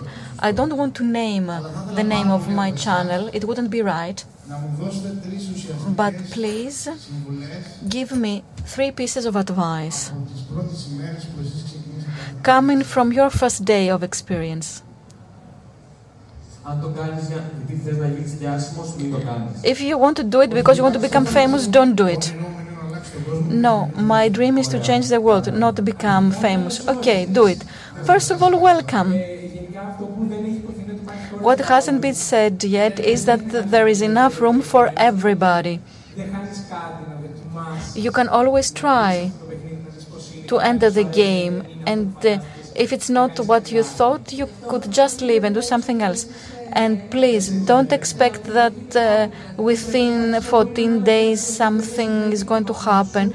There is going to be a large period of time that uh, only your mother will watch your channel. And then the people will find out that you exist there. Of course you have to do it properly. Just do it and whatever whatever it happens. Please don't get disappointed it could take months uh, or years, and figures will be small because the pie is large. Now it takes more effort for somebody to find you. Thank you very much. Somebody said, I cannot remember who, that being different, being different is what people like, being different. And uh, I'm sure that. Uh, we can all uh, create our own YouTube channels because everybody is different and special in something. Thank you. And there are a couple of questions uh, uh, more. Good evening. A question for anyone it's something that hasn't been mentioned yet, I think, about subscribers and the role of the subscribers, like Patreon, this uh, type of audience. I watch uh, most most of your videos, with the exception of Kathimerini Fysiki that has it. I think uh, no other has this type of money support from the fans. In a country like Greece, where we could give money for education, it's part uh, of uh, our way of thinking. We would give money for health or education, but not for entertainment. So, what do you think about it? have you ever thought about it, uh, of doing it? of opening an account Do you think that there is going to be the interest? So, whether you get paid uh, by the subscribers and would the others do it? I think yes. I didn't know that I could do it.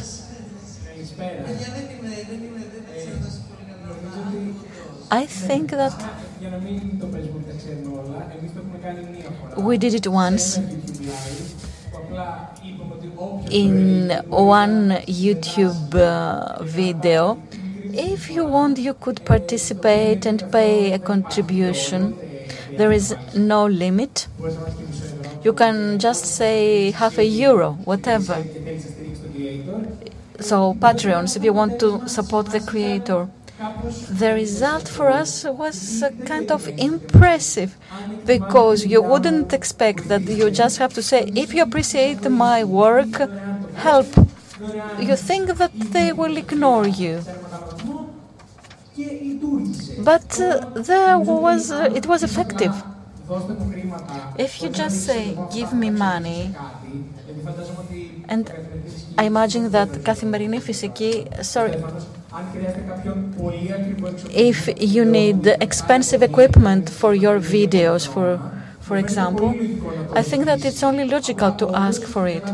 But indeed, in Greece, for theater, for it's okay, but for YouTube, we cannot say that uh, we are willing to pay. Indeed, you will not uh, find great support, but there are always people that will support you, not only in financial terms. Look, but if you are professionals, uh, we are professionals, you cannot do it. You cannot be based on this uh, because you have uh, costs uh, every month, equipment. We could try at least, but I think that it's not amateurish, but anyway, you cannot base your professional work on this. Anyway, we do have this app of participation. We call them VIP members. We offer them something extra. They subscribe and they pay 5 euro per month, for example. There is this uh, option.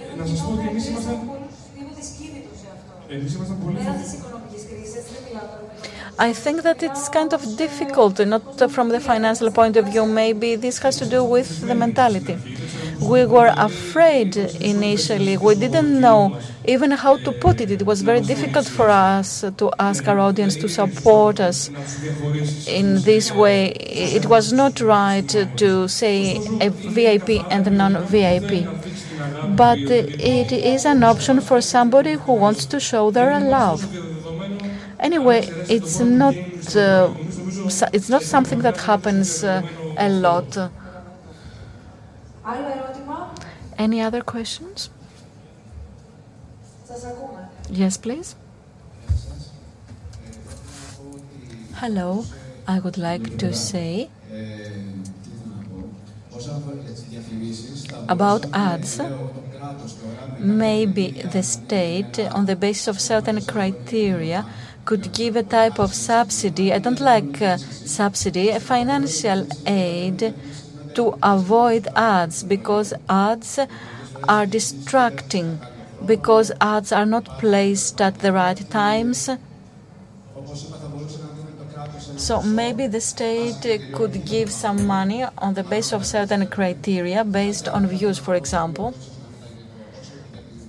and something else.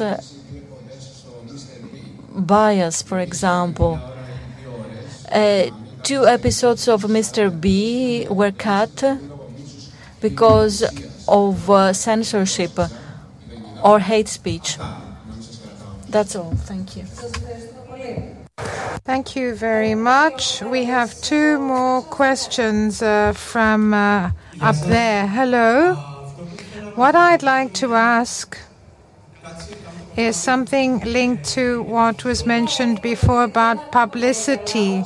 We can't hear those of you up there, so could you speak closer to the microphone?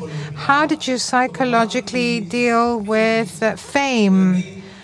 Meaning, I believe, and correct me if I'm wrong, that uh, when the audience watches your videos, uh, it uh, actually becomes uh, more familiar with you. And when they see you in the street and bump into you, they may think of you as a friend. But this is not right. You don't know this person. So, how do you deal with such a situation? Is this uh, fame something that helped you, or was it a curse? Well, you know that this person has watched your video, so you feel some familiarity because you know that this person has watched you. So you speak to this person in the language that you can communicate in, in a language that this person speaks. This isn't always the case. This isn't always the case. What was mentioned before? i.e., whether you are on your high horse and if you feel that you're something special. It's also a matter of scale. How famous can you be in Greece? Very famous. No, no, no. No, but the question is different. So, for example, uh, they might speak to you in the street, and this is not something that happens seldom. It might be a pleasant surprise. I called somebody and I said, "Well, they know they've been watching me." So when someone watches you, and I'm talking about you as a persona, uh, whether as a duet, as a trio, depending on the content that you have and the identity that you have. So how do you manage uh, this when people recognize you in the street? So this is a question that's traditional. It's something that's been asked again and again ever since the media have been operating. So now we're asking you, how do you deal with fame? Some creators are happy when people come up to them and say that they love and appreciate their work. And sometimes we meet people up close and they say, I watched what you created and it helped me. It did this and that and uh, it helped me. And this is a beautiful feeling. It's very nice and very emotional, very moving. But there are also people who don't do this in a nice and polite way. And uh, sometimes uh, you may be at a specific point uh, and you're in the streets and you might feel awkward or uncomfortable when somebody talks to you in the street. So it can be a bit of everything. And sometimes they come at personal moments when you're in a concert uh, and they've seen me break up with my boyfriend. And this has happened to me. They've seen me break up uh, with my partner. Uh, that's very personal, but it's also a matter of responsibility. Responsibility regarding what you say and the messages you communicate to your public, particularly when in the audience there are young children. And this is the difficult thing. It's got to do not so much with the vocabulary that we use, but the messages. The messages that we try to convey or get across. Because parents uh, say to us, well, tell them that they need to study. Tell them that they don't uh, need to sit in front of a computer all day that they need to go out and play and take up a sport. So when we receive such messages from parents, we started seeing things differently. We didn't change what we saw, but we wanted to add messages to our content that are in the right direction. There's another question. I've been keeping it, and it says, uh, what would you advise, all of you, a quick answer, what would you advise parents who have children that go to primary school? And uh, they uh, beg, uh, they they beg uh, to have the freedom to become YouTubers. They're going to destroy their lives. Who will destroy? When you have a child and uh, you see these YouTube channels, and you have children aged six, seven years of age, and these six, seven year olds get so much exposure, they become so famous, a million people watch them on YouTube. This is something that a child can't handle. This is bad. It's as simple as that. They just can't take it. They can't manage it. They can't handle it. So we actually meet parents in different events and we say, look, depending on your age, you have certain obligations. So when you are a pupil, you have to do your homework. When you are in the army, you have to be a good soldier. So this is what we say to the kids. Do what you have to do first. You have to uh, do your part. And uh, we all went to university, and the universities helped us because we were able to speak more uh, better, more beautifully, more appropriately. But let me say that you can't say that I'm going to become a professional YouTuber from the start. You will start it as a hobby, and if you're lucky, then it can become your profession. I don't think that any child should go on YouTube and become a YouTuber. I think this is very egocentric. You may turn them into narcissists. This is bad. And uh, this may prove to be very bad for their life and their development, uh, their personal development. So maybe after the age of 18, when they turn 18, they can do as they please. But before that, I don't think they should become YouTubers. And uh, parents sometimes uh, say to their children what they should do. When a child is 11 or 12 and finds uh, the way to do it and likes it, well, that's okay by me because uh, it's what the child wants to do. It's a dream that a child has. But as a parent, I would tell my child that every age has some things that are beautiful and some things that are not. It's not whether it will be able to deal with popularity and fame because that's something that it will see at school. But at 12, instead of playing and instead of studying and going out with my friends, I'm going to sit and edit content. Well, when I turn 25, I'm going to say, well, why didn't I do what I was supposed to do at my age? You're sacrificing a part of your life. We're doing it now, but we've uh, become, we socialized, uh, we have, uh, we're educated, and so on and so forth. So it's the right age. And if you say to a child, you have to do your homework and study, well, it's not that you're going to force her to do something, but if you make it understand that this is the right time to do this now, and you can't say to the child, look, you're too young to do it because uh, other people who are younger that have done it. And I'd like to dwell on what Jeremy said earlier we keep are we talking exclusively about YouTube now? Are we talking about social media in general? Because overexposure may be done through all social media. So we're talking about all social media, and each social medium has its own characteristics, its own particular characteristics that one should pay attention to. Instagram, for example. Well, Facebook, kids don't have Facebook, but they go on Instagram, they go on Snapchat. Well, it may be locked, and uh, I don't know. Uh, well, there needs to be some restriction, some parental control but we were the first generation that grew up uh, that experienced social media. So I don't think uh, that uh, it should be prohibited. And we learned through experience. So it was experiential learning. But now parents uh, know about social media and they might have uh, an account on social media. So instead of forbidding it and making it attractive, they can guide their children and help them so that they can do the right thing. Well, nobody can say yes uh, and no, and nobody can guide, and a parent can't do that. But you, you are a father. Is this um, you know this? Uh, it's your profession. You know YouTube better than all of us here, and you know exactly uh, what is happening uh, and what the company does and uh, what's happening in YouTube exactly, how this environment is determined, and uh, the immediate future, what's going to happen in the future. So, what advice would you give to your own child? I would. I will speak as a parent now. I agree. I don't believe that uh, as a parent I can impose things on my child and forbid my child to do certain things.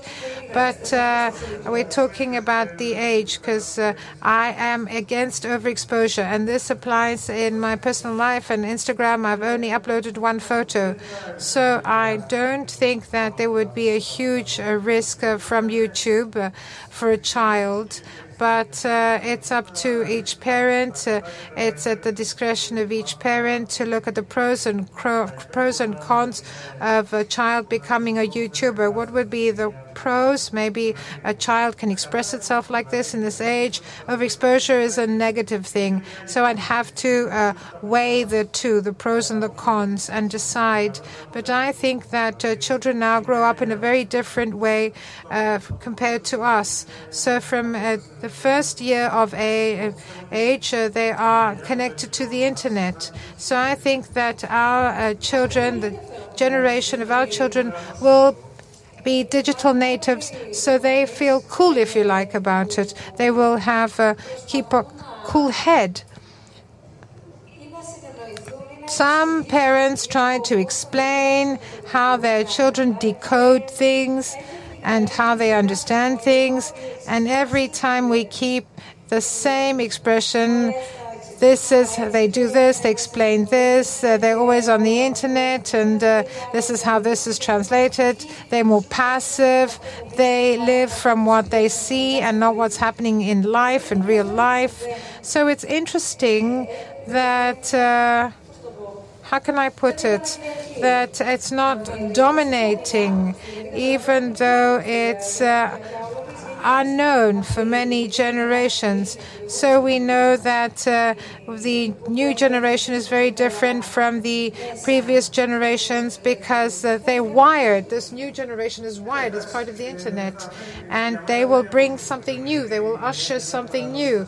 Well, this new generation will live in this world of machine learning, where there'll be virtual reality and all the social media that we now have. But they also grow up, and we live this era of abundance of information, and you can have any information at your fingertips just with a click of a button. So the question is how children will be able to manage all this how this uh, young generation and maybe the schools haven't adjusted to this new reality. And uh, so I don't think I have an answer as to whether I would let my child uh, be a YouTuber or not. But uh, there are certain things I don't want my child to do, and yet it does it. So I have to teach my child to handle the situation better and to explain the pros and cons. If you ask me, I would say no, I don't want my child to be a YouTuber, but if it's the way it expresses itself, well, I have to find a way to protect it against any threat, against any danger. Do we have any questions? A last question? Hello. As regards uh, the financial reward, because no clear figures have been given, could somebody earn a living just from the YouTube ads? Or do you really have to have product placement in Greece on 0.5 for 1,000 views. Make your own calculation. Let's say that you have 1 million views per month. This is 500 euro. Minus 40 something percent ad block, which is 250 euro. And you cannot have uh, 4 million views per month to get a salary which is not enough to pay your bills. Hello. A kind of different question. It has to do with YouTube and the TV. My question is the following. Recently,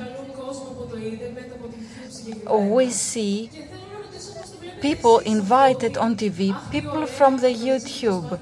Do you like this? Do you think that your efforts are recognized by the TV? Or do you think that they are trying to steal part of your audience? In a humorous note, we have an ad for a TV series uh, for Volos. Our grandmother saw this and said, Oh, you were on TV. We were congratulated. And there are only 500 people watching uh, this. So I our video on the YouTube is seen by 150,000 people. So there is a downturn for TV. They know that uh, there are people following the YouTube, so they will go on doing this. I don't know whether it's a fear or a competition. They do it, they do it for celebrities in order to raise their ratings. It depends on the broadcasting. You cannot uh, know what the editors think and what the questions will be. In most cases, they are very superficial, which is very tiring, and I don't like it. And sometimes I don't even go because there is no point, unless if you want to advertise yourself. But a good thing that uh, you know who the person you're inviting is. You should be able to show the audience this person. So the TV is uh, like uh, something that is on the background. Viewers do not actually watch TV very attentively. But in Greece, uh, we like to say that those that are on TV, they are really somebody. And no matter how they try to take advantage of the dynamics of celebrity, it is a type of promotion. They think that they will get something out of you, but at the same time, you will get promoted. There will, is going to be an interview. So actually, they take advantage of nothing because they don't know how to do it, or they think they do it, but they do it wrong. So anyway, there is no point. You will get some promotion, and yet in another village, in another town, or in another country, they would say, "Oh yes, I know this guy." This is helpful. Yes, but do they do their job properly? No. We were invited on TV because they watched a, video of ours for a specific video game. We went there for the first presentation of the video game. And uh, we were listening wonderful comments for us. We didn't deserve them, and were presented as if we were the creators of the video game. Yes, we would like to be the creators, but we weren't. And we didn't know what to do because it was live. So we said, no, no, no, maybe you wanted to have somebody else on the stage. We didn't create the video game. It's not mine. I believe that um, people on the TV are trying to approach younger audiences. James Corden in the US uh, tried to do something similar, but in Greece the TV formats are not proper for young audiences.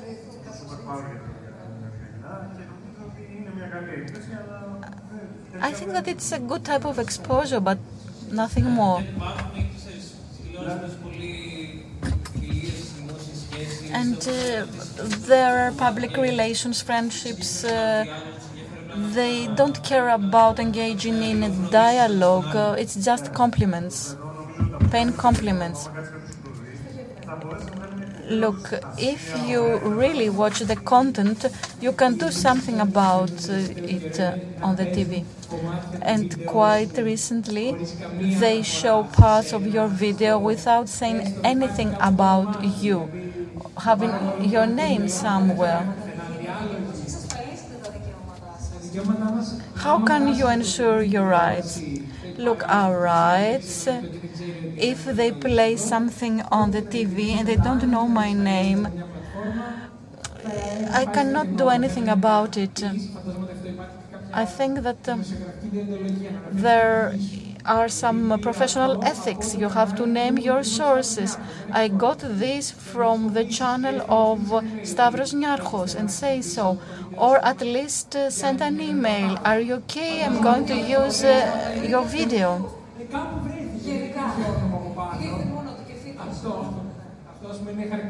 They just say a, a YouTube video. That's all. This is telling how the TV thinks of our work and whether we could do something uh, as we work with the TV. I would like to thank you for this discussion. I think it would be nice to meet again. Okay, let's meet again. Let's uh, talk uh, again about these issues, go much in depth, and see how this environment can become more viable for all sides. It is just a rhetoric question, but uh, we have to be more realistic and practical. to see what happens in real life. Uh, entertainment, uh, only entertainment, uh, or is it uh, something done by amateurs? No, we have the first wave of professionals with professional content, and it seems that we are still lagging behind. Unfortunately, we have to touch upon some issues starting from what was happening yesterday because there are some basic gaps. Thank you very much. Thank you very much indeed for being here with us. Thank you very much, Elias, for coming. I would just like to say that our next appointment it is this opening up uh, the beginning of 2020 with a different topic, which, however, is promoted in many ways. And it is another reality we have to explore in depth, which is climate change, how to see the reactivation of um, groups and political activities, what happens uh, with uh, our environment. And we're also celebrating uh, the two year anniversary of uh, the dialogues. You're here. We have broadcasting on the internet. YouTube as well, the social media, in all environments. We are doing away with borders and who can be at the right place, the right time, physically, because actually this uh, means that this person does not have the possibility to listen, and we cannot listen to this person in order to build the community of the dialogues. Now, I would like uh, to call up to the stage um, the people working for the dialogue. It's not just a production with nice uh, lighting, uh, nice colors, uh, which are impressive. There are people working every day for this monthly appointment, this monthly meeting. So let me stand up. I would like to ask uh, Asimina to come to the floor, Nefsopoliti. Σολαλιώτης, η Μίλη Πασχάλη, ο Παναγιώτης Οκράνιας, η Δήμητρα Χατζηβασιλείου, η Λίνα Ιδιωτάκη, η η Συνοδεινού, η Αρίστα Δακοπούλου, γιατί είναι και οι συνάδελφοι που μας βοηθούν κάθε φορά σε κάθε μας εκδήλωση, στο να σας υποδεχτούν. Uh, my name is Anna Maria Bousdoukou. We have Fanny Vazeos. Where's Panos? Where is Panos Vazeos? We won't continue if he doesn't come on stage. Benjamin. Until Panos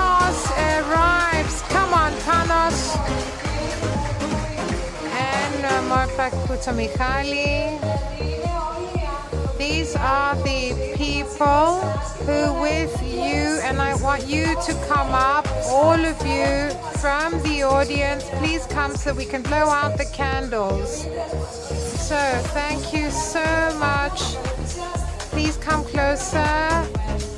We're two years old. This is our second anniversary. You'll all get to eat cake she's uh, the one that deals with the finance. So I think we can all be on stage. So happy birthday to us. Uh, let us all be well and healthy and full of happiness and creative and always in dialogue with others. Happy birthday.